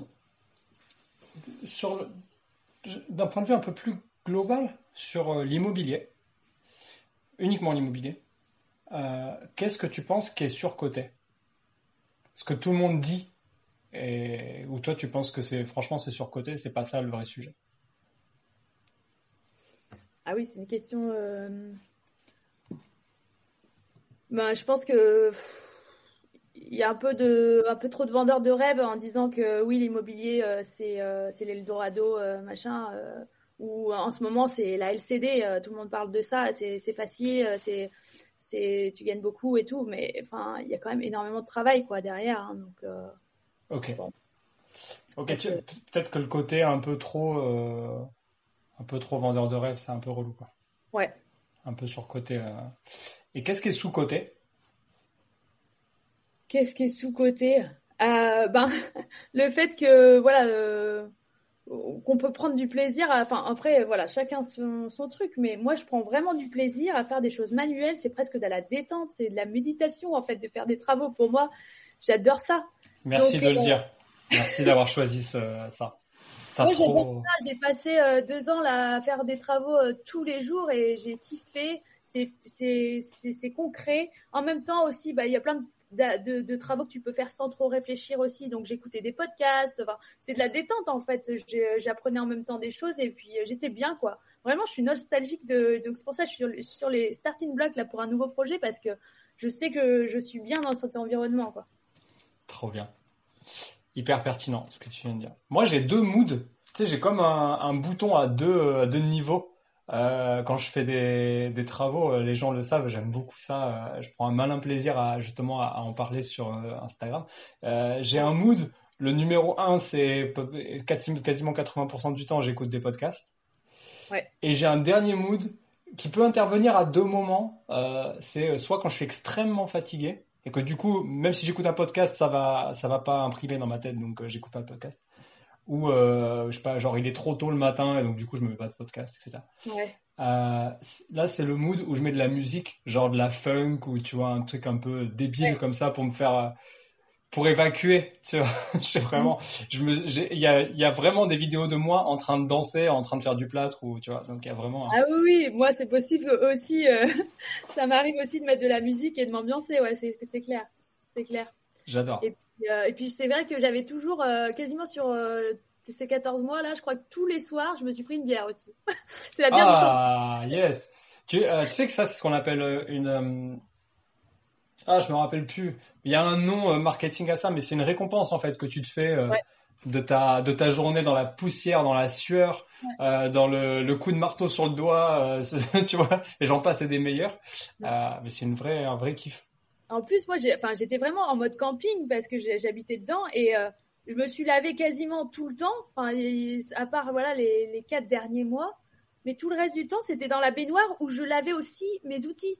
Donc il y avait un petit peu de ciment qui collait sur le bord des baignoires, ça fait un petit peu de, de gommage, tu vois, en même temps. C'était incroyable, franchement. J'ai une vidéo, je sais pas si tu as vu sur le réel que j'ai fait de mes travaux. Euh, T'en as fait tellement. Euh... Ah non, mais il y en a, il y en a qu'un qui est vraiment sur le co-living. Je l'ai mis en, en, attaché, là, sur mon compte Instagram. Ah, ok. Et euh, d'ailleurs, il y a eu 95 000 euh, vues. Donc, je suis, mais non. Si, je te jure. C'est ouf. Faut que je, le... je suis sûr de l'avoir vu en plus. Je, me rappelle ouais, pas. je suis la vu. Et dedans, en fait, il y a un petit moment où on voit, euh, j'ai ma baignoire avec de la mousse, etc. Et à côté, je filme j'étais en train de casser le plafond, donc il y avait, mais il y avait des linteaux là avec plein de plâtre partout, et je me, voilà, je prenais ma douche là-dedans, quoi. C'était le petit combo bain moussant linteau, j'aime bien, tu vois. linteau apparent. Vu sur les linteaux. Je suis hyper, je, je, crois que je garderai ce souvenir de ces mois en tête. J'ai vraiment kiffé. Une vraie expérience de vie. du coup, Bon, je pense que spoiler alerte, euh, maintenant tout est loué, euh, ça tourne. Ouais. C'est, on peut, on peut dire que tu as été couronné de succès pour cette affaire-là? Ouais, plutôt. Euh, et justement, en plus, ben, ça plaît tellement que je peux choisir mes locataires. Je choisis donc, j'ai deux critères, même trois. pas d'étudiants, du coup, finalement. Ouais, mais ça c'est fou. Alors, c'est quoi cette histoire là de, virage dans la stratégie euh, de locataire? En fait, euh, je trouve que c'est quand même plus facile à gérer, pas des étudiants, pas trop jeunes, euh, et puis surtout, ils vont pas ramener peut-être toute la classe pour faire la teuf, tu vois. Mmh. Voilà, je pense que c'est mieux. Oui, parce qu'il faut dire qu'il y a aussi un espace partagé qui est grand, où il y a des. Ah oui, j'en ai pas parlé, mais j'ai fait du, coup j'ai réhabilité le sous-sol ça fait quasiment 70 mètres carrés où ben il y a en mode il y a bar, il y a un deuxième salon, il y a un billard, il y a vraiment une salle où tu peux faire la fête, hein, vraiment. Euh, ouais. Et du coup, euh, ouais, non, c'est plutôt cool. Mais du coup, si tu ramènes que des étudiants, ils vont faire une soirée avec toute l'école, c'est sûr. Enfin, c'est...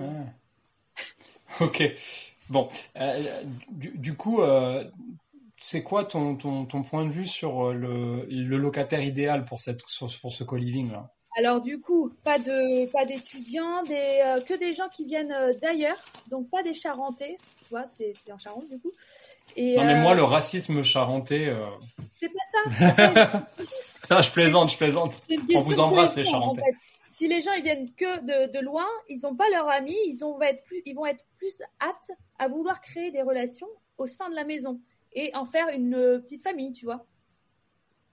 Tu sais qu'il y a un, euh, y a une boîte qui est, euh, je crois qu'elle est pas que en France, mais qui, est hyper connue, s'appelle euh, Babel Community, qui font des co-living, je crois. Ouais, c'est ça. Enfin, en tout cas, c'est des colocs, plus il y a des espaces, restauration, etc.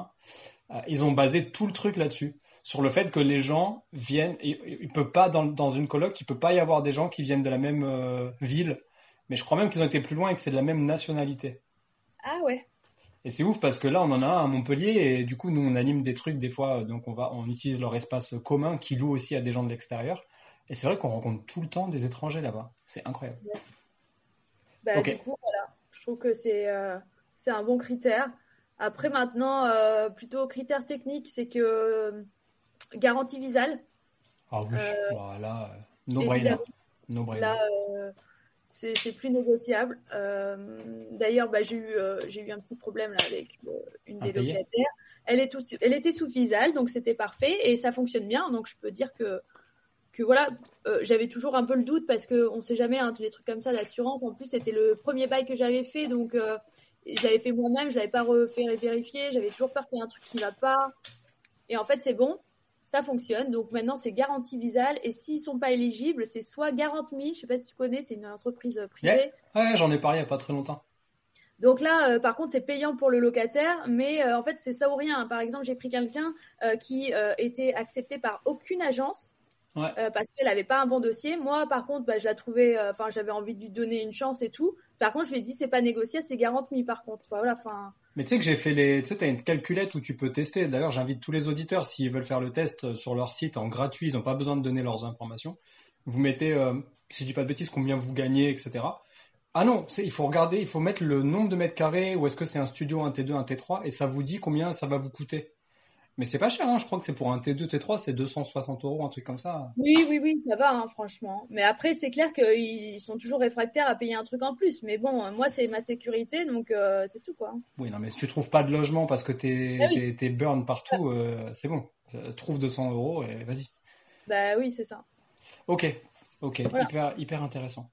Donc toi, tu dirais que le bon combo, c'est pas d'étudiants, ou en tout cas le moins possible, garantie visale, et, et si c'est pas garantie visale, ne pas prendre un garant euh, personnel, mais prendre une société qui garantit, quitte à ce que ça soit payant pour le locataire.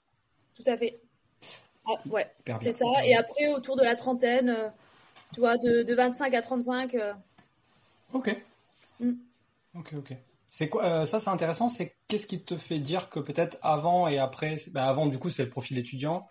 Bah, avant c'est un peu jeune, profil étudiant. Après bon, j'en ai un plusieurs là de 23 24 ans hein, mais euh, voilà, mais ils sont un peu jeunes, faut tout leur dire, tout leur apprendre. Enfin, c'est, faut, faut les. Quand vous lavez les cheveux, le siphon, il faut enlever les cheveux dans le siphon. Le siphon, je crois que je l'ai dit à tout le monde sauf une, et je l'ai félicité. J'ai dit bravo. Pourtant, j'envoie, tu vois, une fiche de départ pour bien checker tout, et je dis bien le siphon, faut le démonter, faut le laver. Eh ben non, bien sûr, ils ne savent pas faire les gens. Enfin, c'est incroyable. Ok. Donc, euh, donc voilà, donc euh, pas trop jeune. Et ensuite, euh, ensuite, bon bah oui, j'aimerais bien que ça dépasse pas trop. Après, ils seront trop. genre si j'arrive, j'ai 45 ans, je, je, vis seul, genre je suis divorcé, j'ai pas d'enfant, j'ai un travail. Qu'est-ce qui pourrait faire que je suis pas éligible à tes yeux? Si j'ai 45 bah, ans. Peut-être tu vas te sentir en décalage, quoi. Mais tu vas me le dire, tu vas me dire, mais attendez, moi, je, ok, je vous fais visiter, mais vous allez être en décalage. Euh, non. Je vais dire que j'ai trouvé quelqu'un d'autre. Ok, ok, ok. je sais pas, moi. Euh. Non, mais je te pose la question parce que euh, j'ai l'impression que tu. Euh, comment on dit en français? Tu cares. Tu cares. C'est important pour toi de sentir que les gens vont être bien dans l'endroit. Ouais. Tu vois? Et je me dis, bah, ok, c'est vachement bien, mais moi, je pense que c'est bien pour tes locataires que tu aies euh, ce niveau d'attention, mais du coup, quel, est ton. Comment tu l'analyses, tu vois? Mm. Non, non, mais c'est cool. Ok, je vois bien. C'est un peu du feeling aussi. Hein. Il y a les critères et après, euh, c'est le feeling, les échanges. Euh, c'est un peu mm. tout ça. Hein. Je comprends. Eh bien, écoute, trop cool. du coup, je crois que là, après ce projet-là, bah, tu as, essayé de, de, Ouais de construire d'autres projets Ouais, ouais, j'ai étudié au moins euh, quatre projets. Euh, bon, je vais pas, euh, je vais pas détailler et dire les projets que j'ai envie de faire, mais mais en gros, voilà, c'est il y a le marché qui bouge. Est-ce qu'il y a des projets que, que, tu as abandonnés déjà dans les quatre projets dont tu parles? Ouais. Ok. Donc c'est pour ça que tu disais tout à l'heure, pour reprendre, pour paraphraser, tu disais ça fait deux ans que là j'en peux plus, il faut que je reparte en travaux. Même si tu as eu une période où tu as pas mal bossé, parce que moi je t'ai suivi et tu faisais des, des, enfin tu refaisais la déco des, des LCD. Ouais, ouais, ouais enfin, après je me motive à faire des choses, mais euh, euh, ouais, étudier des nouveaux projets, ça prend quand même du temps, faire les visites, tout ça, tout ça. Et puis après, c'est quand même euh, très désolant de devoir abandonner le truc et tu recommences tout le process. Hmm c'est chiant quoi. Donc ça, faut pas l'oublier. Après, quand tu arrives sur un projet et qui marche bien, bah faut, faut aussi prendre en compte tout le temps euh, où on a étudié d'autres projets qui ont permis de faire une expertise en fait sur le marché, euh, d'apprendre plein de choses, euh, d'avancer sur ta réflexion, sur et c'est ce qui t'amène au bon projet après en fait. Hmm. Sans dire si ce que ça va être, est-ce que ça, est-ce que tu réitères un truc que tu as déjà fait ou c'est un nouveau challenge pour toi? Non, c'est différent. En fait, moi j'aime vraiment créer des choses différentes. Ok. Et, là, donc, nouveau challenge. Le projet là que, que j'attends là et que j'ai des problèmes avec l'urbanisme et tout ça, je vais pas aller dans le détail parce que je peux pas en parler comme ça, mais euh, en gros, c'est encore un truc nouveau. Je pense que là autour de nous, personne l'a fait vraiment, donc euh, en fait, c'est encore un petit truc. Euh, moi, j'aime prendre des risques aussi. Et si c'est pour recopier la stratégie de quelqu'un, ça m'intéresse pas. Donc là encore, je prends des risques et on va hmm. voir. J'espère que ça va pouvoir se faire. Et si ça peut se ah, faire, je croise les doigts pour toi. Je vais m'éclater, vraiment, ça va être top. Ah, j'ai trop. Je croise les doigts parce que j'ai hâte que tu euh, que, tu me dises que c'est. Ça a l'air trop cool. Euh, c'est quoi ton ton pire souvenir euh, depuis que tu as commencé l'aventure immobilière, la pire expérience? Peut-être que c'était le fait de se sentir mal sur le chantier, ce que tu disais tout à l'heure. Ouais, ben oui, un peu de sentiment de, de solitude. Enfin, c'est plus, voilà, c'est pas un moment précis, mais c'est dans tout ce long du, projet là, euh, c'est vraiment un peu de solitude.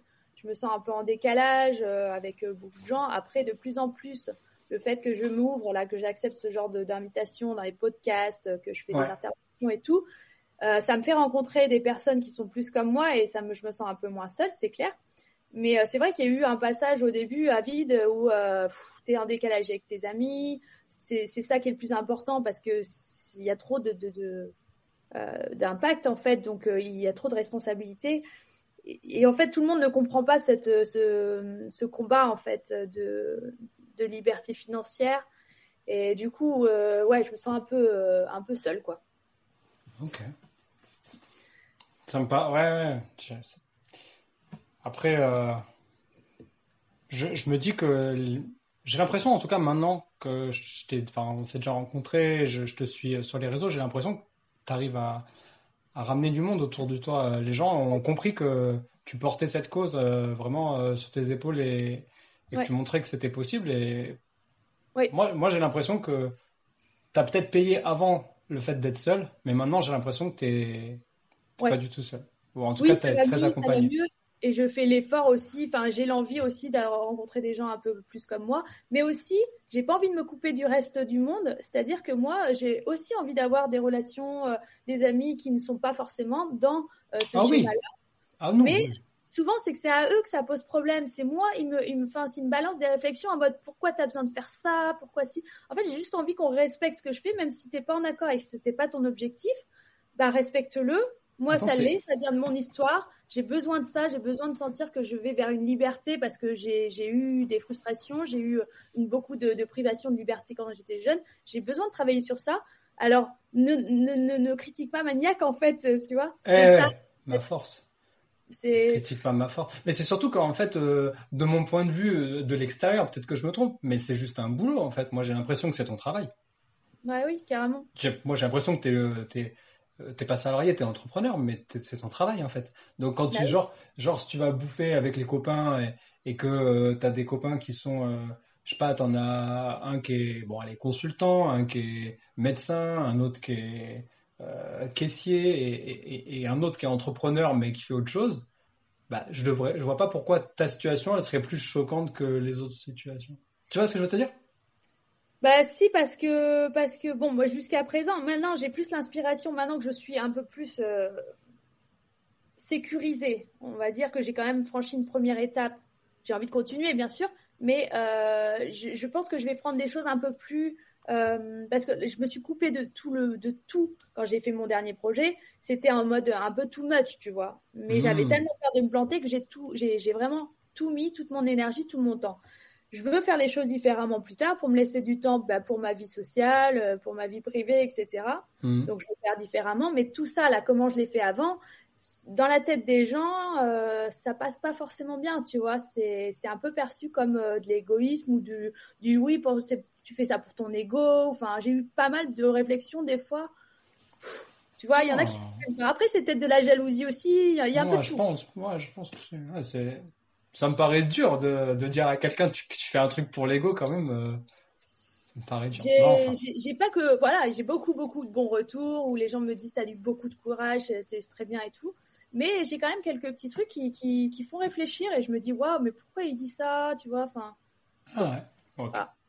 Et à contrario, le meilleur, le truc, le vraiment euh, meilleur truc qui te soit arrivé, euh, le souvenir à chaque fois que tu y repenses, tu te dis mais ça c'était trop cool, ça m'est arrivé parce que j'ai fait ça en immobilier, c'est quoi?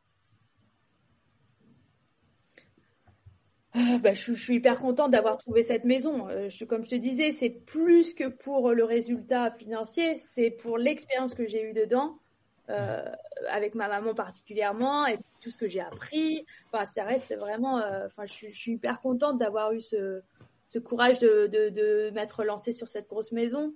Ouais. Euh, c'est quand même été un gros doute parce qu'en plus, euh, euh, sur mon tableau de départ de ce projet, le cash flow, il était que de 800 euros. Alors, me taper tout ça pour finalement 800 euros, euh, c'était pas énorme, tu vois. Bon, les choses ont changé parce que j'ai optimisé, mais la plupart des autres investisseurs, par exemple, me disaient, mais t'es sûr que tu as envie de faire tout ça pour ça? C'est énorme, je pense que tu te rends pas compte, etc., tu vois. Oui. Donc, je suis contente de pas avoir écouté et d'avoir foncé, et, et voilà. Faut s'écouter. Ouais, ouais, carrément. Puis au final, c'est même pas 800, c'est plus de cash flow. Ouais, ouais, carrément, bah, heureusement. Mm, mm. mais magnifique. Franchement, euh, beau projet. Euh, je suis, euh, je suis admiratif pour ce projet. Merci. Bah, J'espère que bientôt je pourrai en raconter un nouveau parce que bon, celui-ci, je le raconte pas mal. ouais, c'est vrai que. Même... chance pour toi. Merci. Ouais, mais après, c'est normal que les gens euh, ressassent cette histoire parce que il euh, y a un mérite et puis euh, je pense que tu as ouvert des vocations parce qu'il y a beaucoup de gens qui Euh, tu sais, on s'est, quand on s'est rencontrés à Rennes, euh, il y a des gens euh, qui m'ont dit ah, mais moi je vais faire du co-living bientôt là. J'ai vu que machin, il y a, il y a, y a Sophie de Freedom Preneur euh, qui euh, fait ça, je vais faire comme elle. Tu vois? Ah oui? Qui a dit Bah, ça Bien sûr. Euh, on pourra en parler euh, à un gars de, de Rennes qui était, D'accord. qui était, qui était à ma table d'ailleurs.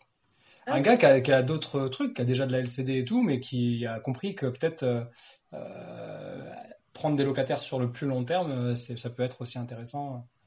Mais tu vois, c'est, moi, je suis pas du tout dans le genre, ah ben lui, il a fait ça, je vais faire pareil. Tu vois, je- en fait, euh, le, le, euh, le plaisir que je peux en, en avoir de faire quelque chose, si c'est juste recopier quelqu'un, ça me plaît pas en fait. J'ai- Je m'inspire des idées des autres, je m'inspire de ce qu'ils font, mais je veux faire un petit truc nouveau, tu vois, quelque chose qui, qui change. C'est ça le, le challenge, tu vois. J'ai compris, tu veux continuer à me teaser sur ton prochain projet, j'ai compris.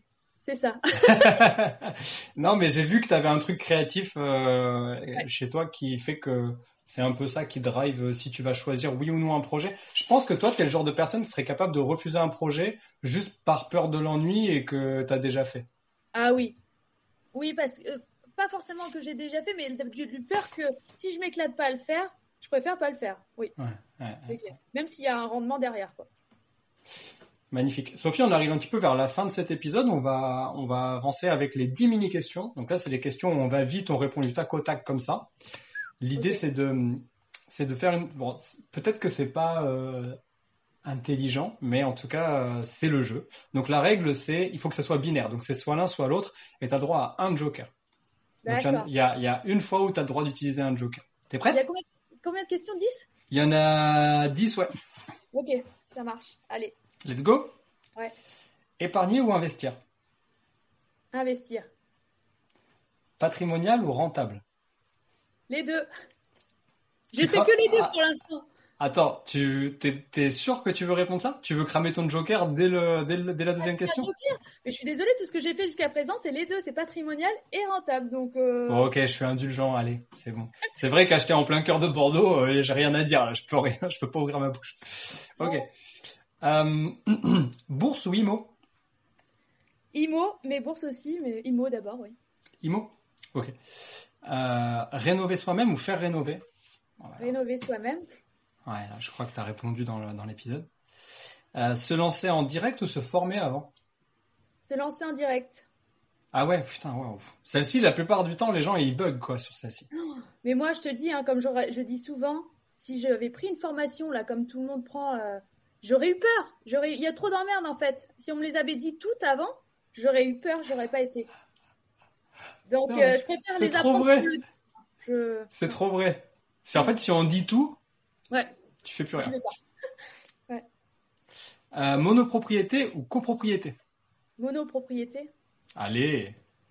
En plus, tu dis ça en connaissance de cause, puisque si tu as des appartes, tu as des petites Bah euh, oui. réunions de copro là qui vont bien. Ah bah oui, oui, c'est clair. Je préfère. C'est maintenant, c'est c'est sûr que je ferai plus d'appart euh, en copro. En copro. Acheter en direct ou avec un agent? Bah, en direct, euh, dans la mesure du possible, mais moi, ça m'est jamais arrivé encore. Hein. Ah ouais, tu, ah, toi tu veux dire par rapport au, au gain de la commission? Bah oui. Ouais. Pourquoi par rapport à quoi du coup? Euh, non, non, mais oui, oui. euh, disons que c'est l'argument qu'on pourrait mettre en avant, et le contre-argument, ça pourrait être oui, mais du coup, tu payes une commission pour être protégé de quelque chose. Ah ouais, t'es protégé par l'agent immobilier, tu trouves? C'est le, la notaire, le notaire qui te protège, c'est pas lui. Hein. On- on- euh, voilà, euh, nos amis les agents, on va pas, on va pas se froisser avec eux. Bon. mais effectivement, effectivement, euh, disons que euh, ça pourrait être un contre-argument. Un. Euh, chacun son notaire ou un notaire pour deux d'ailleurs. Chacun son notaire. Ok. Euh, jamais d'apport ou toujours de l'apport? Toujours de l'apport. Ah ouais? Ouais. Bah là, pour le coup, pour le, le co-living, euh, c'était normalement euh, sans apport, mais vu que tu, mon projet a, a évolué, euh, finalement, j'ai apporté. Mais euh, du coup, maintenant, encore plus dans la période où on est, là, euh, les banques, là, elles me demandent 20%. hein. Oui. Donc, euh, et après, en plus, euh, plus les taux augmentent, euh, vaut, vaut mieux mettre de l'apport, quoi. Du coup, euh, c'est quand même moins intéressant. Ouais, pour euh, compenser, ouais, bien sûr. Ah oui. Ok. Euh, dernière question. Non, avant dernière question. Banque en direct ou courtier? Banque en direct. Jamais fait euh, appel à un courtier. Ok. Pourquoi tu crois? Parce que c'est encore un truc qui, euh, un intermédiaire. Moi, je veux réduire les intermédiaires et optimiser. Je sais faire euh, et j'ai le temps de faire mes dossiers euh, comme, enfin, vraiment pro. Je les fais très bien, je pense. à chaque fois, on me dit, waouh, votre dossier il est génial. Donc, pourquoi, pourquoi, pourquoi déléguer quoi? Ouais, ouais. Magnifique. Et enfin, dernière question, est-ce que tu as bullshité pendant cet épisode? Bullshité? Non, je ne crois pas. Je réécouterai. Je... Ah oui, d'accord. Bon, ça marche super. Non, mais écoute, euh, franchement, merci d'avoir euh, euh, d'avoir partagé tout ça. tu m'as un peu fait vivre des émotions. Je pense que aux auditeurs aussi. Est-ce que tu, qu'est-ce qu'on pourrait dire en conclusion en fait par rapport à ce parcours que tu as et, et, aux objectifs du coup secrets que tu as pour plus tard, pour toi, ce que tu as envie d'atteindre moi, je dirais, je suis en ce moment dans une période où je me ressens sur moi-même. Essayer de savoir qu'est-ce que j'ai besoin, euh, qu'est-ce qui me fait vraiment plaisir. Et mettre en second plan maintenant, bah, plus la rentabilité et tout ça. Donc, euh, je veux choisir mes projets et mes, euh, la suite des, événements dans ma vie, là, plus par rapport à, ce dont j'ai besoin intrinsèquement. Quoi. Donc, faites ce que vous aimez et puis après, voilà. Ok, peut-être euh, du coup euh, euh, plus de la qualité, quoi, chercher de la qualité. Super intéressant. Est-ce que tu as une recommandation à partager? Généralement, les, invités, ils ont toujours un petit truc à recommander aux auditeurs. Ça peut être, ça peut être, un, je sais pas moi, un, bouquin, un lieu, une vidéo YouTube, ce que tu veux. Ah là, j'ai pas d'idée. Un truc que tu as fait récemment où tu t'es dit, oh, ce truc-là, c'est trop cool, je le partage à tout le monde. Une application sur ton téléphone. Euh, pas de truc comme ça, mais euh, par contre, moi, ce que je fais beaucoup en ce moment, c'est les soirées, euh, soirées entrepreneurs, investisseurs. Ah oui? Pour rencontrer de nouvelles personnes. Donc, en fait, oui, ça peut être un truc que je peux recommander. Il y en a dans toutes les villes et je trouve que c'est bien, enfin, parce qu'on est vraiment là pour du réseautage, tout le monde est là pour ça, donc on se rend compte, on discute de ce qu'on fait, ça donne des idées et c'est sympa, quoi. Comment, comment l'auditeur euh, qui cherche dans son, dans son lieu, comment il fait pour trouver euh, ce genre d'endroit? Facebook? Ouais, bonne question. Je pense que on peut trouver sur les, groupes Facebook en tapant les mots-clés. Je pense que c'est la meilleure façon, ouais. Ok. Super. Et ceux qui sont à Bordeaux, bah, ils peuvent me contacter. Euh, je peux donner des, des, noms des organisations. Et justement, euh, j'allais te demander comment on fait pour te contacter, si on a envie de t'écrire, euh, si on a kiffé l'épisode, pour te déjà pour te féliciter pour tout ce que tu as fait jusqu'à présent, et pour savoir, pour en savoir un peu plus. Alors principalement sur Instagram. Mhm. Et mon nom, c'est mon blaze, on va dire, c'est mon, c'est freedompreneur tiré du bas Sophie. Ouais. Voilà. Ok, trop bien. Trop trop bien. Et donc allez voir le, réel qu'elle a qu'elle a mis en, top story là tout en haut là. C'est les 100 000 donc allez-y ouais. allez, on lui fait on lui fait ce plaisir, on y va tous là. Dès que tu as écouté l'épisode, tu vas sur euh, Freedompreneur Sophie sur Instagram et on va regarder le réel euh, pour lui on, va taper les 100 000. Stop, merci. Sophie, merci beaucoup. Merci à toi, c'était top, c'était trop bien. À très vite et merci à toi cher auditeur. Je te dis à la semaine prochaine. Ciao ciao.